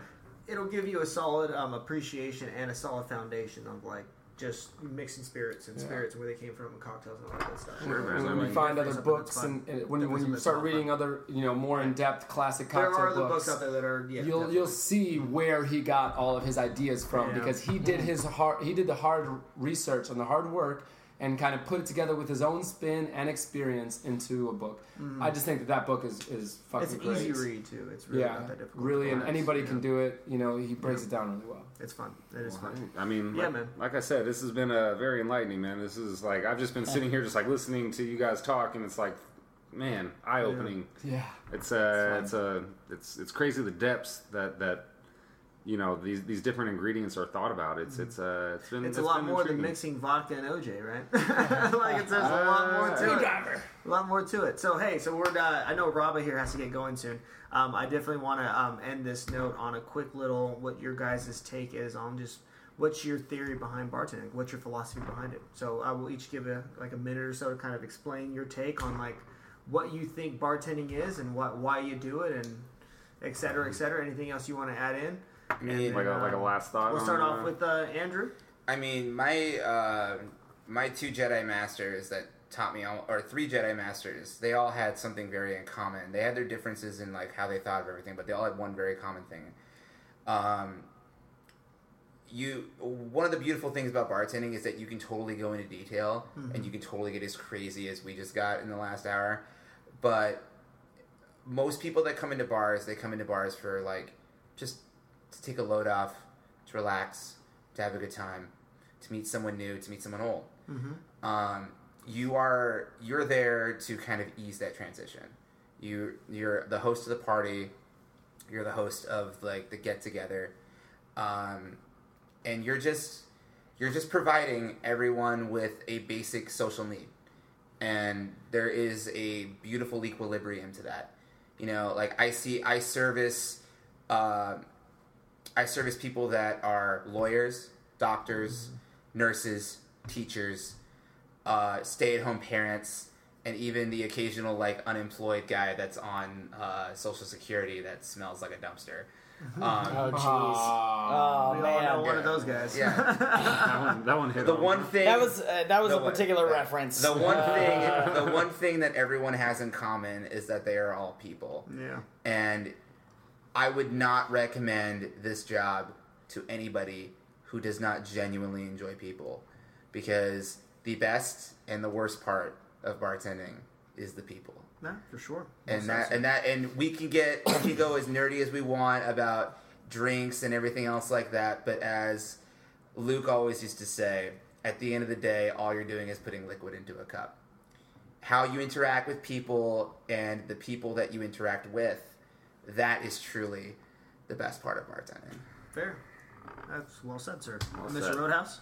Um, yeah, I agree with that a lot uh, entirely. Um, I think it's all about you know, pe- yeah, it is people coming together and, and having a good time, kind of shedding all the social expectations that we have, or at least most of them, and really just you know enjoying each other's company and taking uh, uh, or reveling in uh, the moment and just being around good people.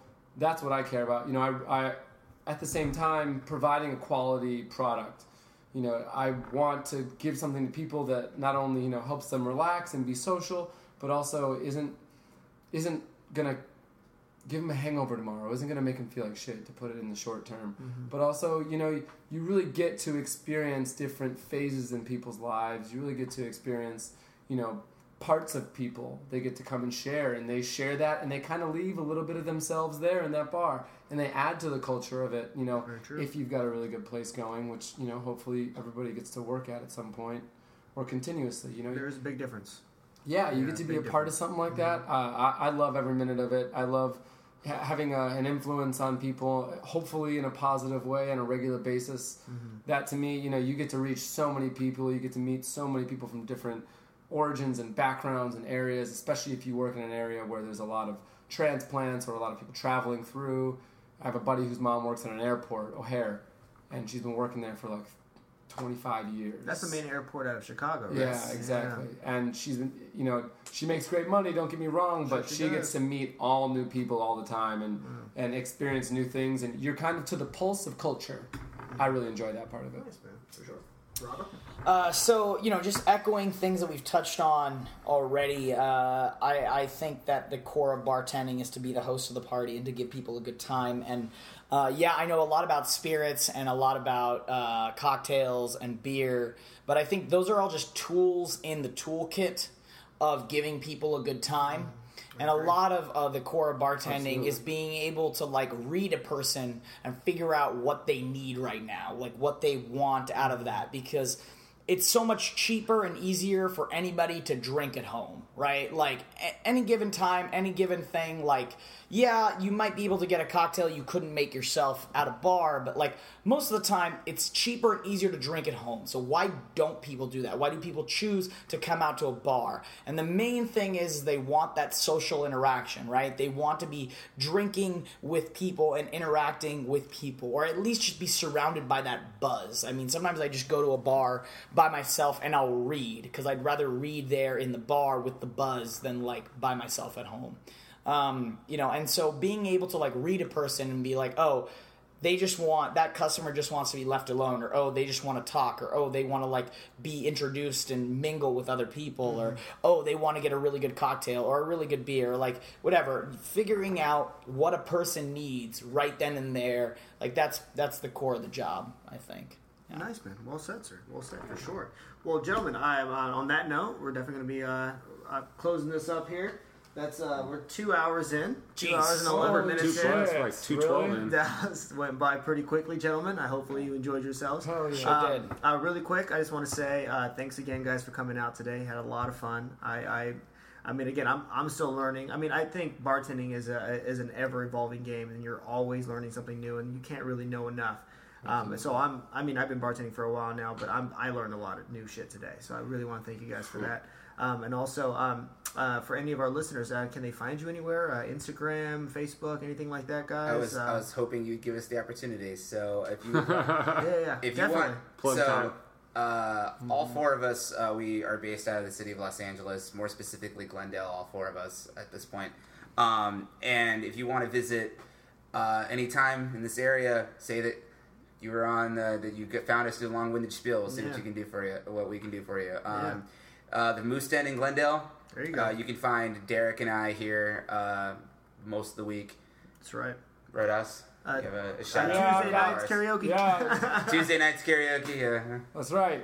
Fucking awesome karaoke night. Just got Dude, to set doing up. well, man. Doing Um, really, really well. That or the famous Glendale as well, right next door. Uh, the Federal, North Hollywood. Come check us out.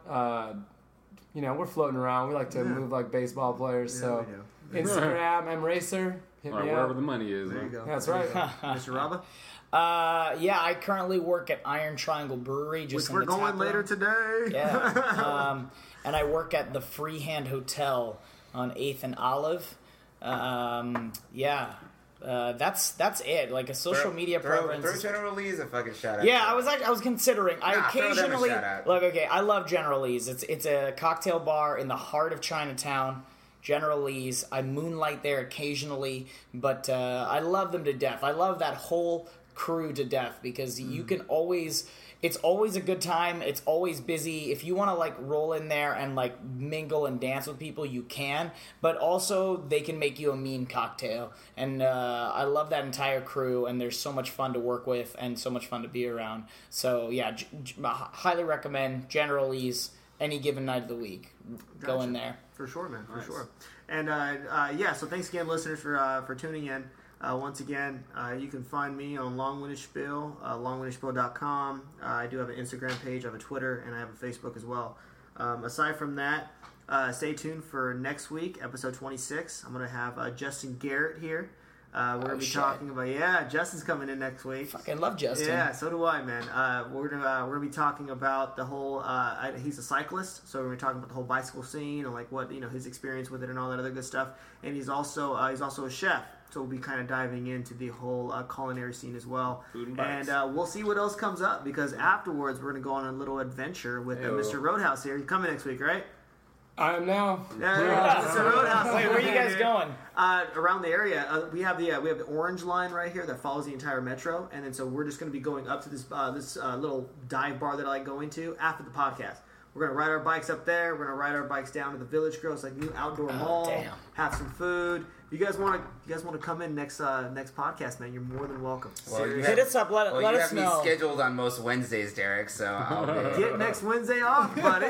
Talk to your boss, bro. Yeah. Talk- talk to your I boss, happen to know that guy, Derek. so maybe I can work something out for you. Robert, would you be able to get next Wednesday off? Uh, no, Wednesday night I, I typically work. I love the the, the trivia nights at Oh, Iron okay. Triangle, so I, I like Gotcha. working those. But like, man, I, I miss Justin. I want to go eat with that guy. I want to go drink with that guy. Well, He, he lives in North Hollywood. It's in North right near the Federal. It is. I'm there on Thursday night sometimes and Saturday for brunch. Okay. Good to know. You guys want to come through? Oh Saturday shit, you work at brunch. the yeah. I didn't know you worked at the Federal. Cool. Yeah, yeah. So, uh, so again, uh, next uh, next week, episode twenty six, will be uh, Justin Garrett, myself, Roadhouse, and as always, Michael motherfucking Gilman. Hey-o. uh, it's gonna be a lot of fun. Please tune in, guys. Uh, thanks again, gentlemen, for coming out. Yeah, today. of course, Hopefully our you pleasure. enjoyed yourself. Uh, you're always welcome. You guys, are, I mean, I feel like we can really touch on this topic for another two hours. Dude, I feel like you really guys do. can talk Easily. about this Easily, because least like, for it's- ten hours. Well, shit, solid Chris, two hours and well, shit, minutes Chris in. could talk about this for ten Yeah. hours all. Let's keep it going, Here's the thing. Here's the thing. can talk Uh, this if all day. anything, we can make this part one of the cocktail bar beer thing. If anything, next week or the next time you guys decide to join me, uh, we can uh, uh, dive a little bit more in depth on the whole concept behind bars and beer and all that stuff. Because I think I know a little bit more about beer than I do about cocktails. Um, so like that would be an area where I can actually, you know, I feel like I can, you know, really tune in and give my two cents on certain things. Um, there were a lot of cocktails that you guys were talking about that I've never heard of myself. Um, but again, this this was a, a learning experience for me, which is another reason why I decided to even start a podcast because I wanted to bring people in that are really passionate about certain things that I myself, you know, I'm not too aware of, and then they educate me and they educate the listeners, and it becomes a fun little conversation. So uh, thanks again, guys. Uh, long winded spiel out once again. Uh, Derek Lee Ramsey here, DLR. Uh, thanks for listening, everybody. Does anyone have anything to say before we get going? Go Connor. Go Conor McGregor. Uh, we'll see how that goes. Go Irish. the Irish, yeah, for sure. The Fighting Irish. All right, everybody. Episode 26 next week. Thanks again, guys.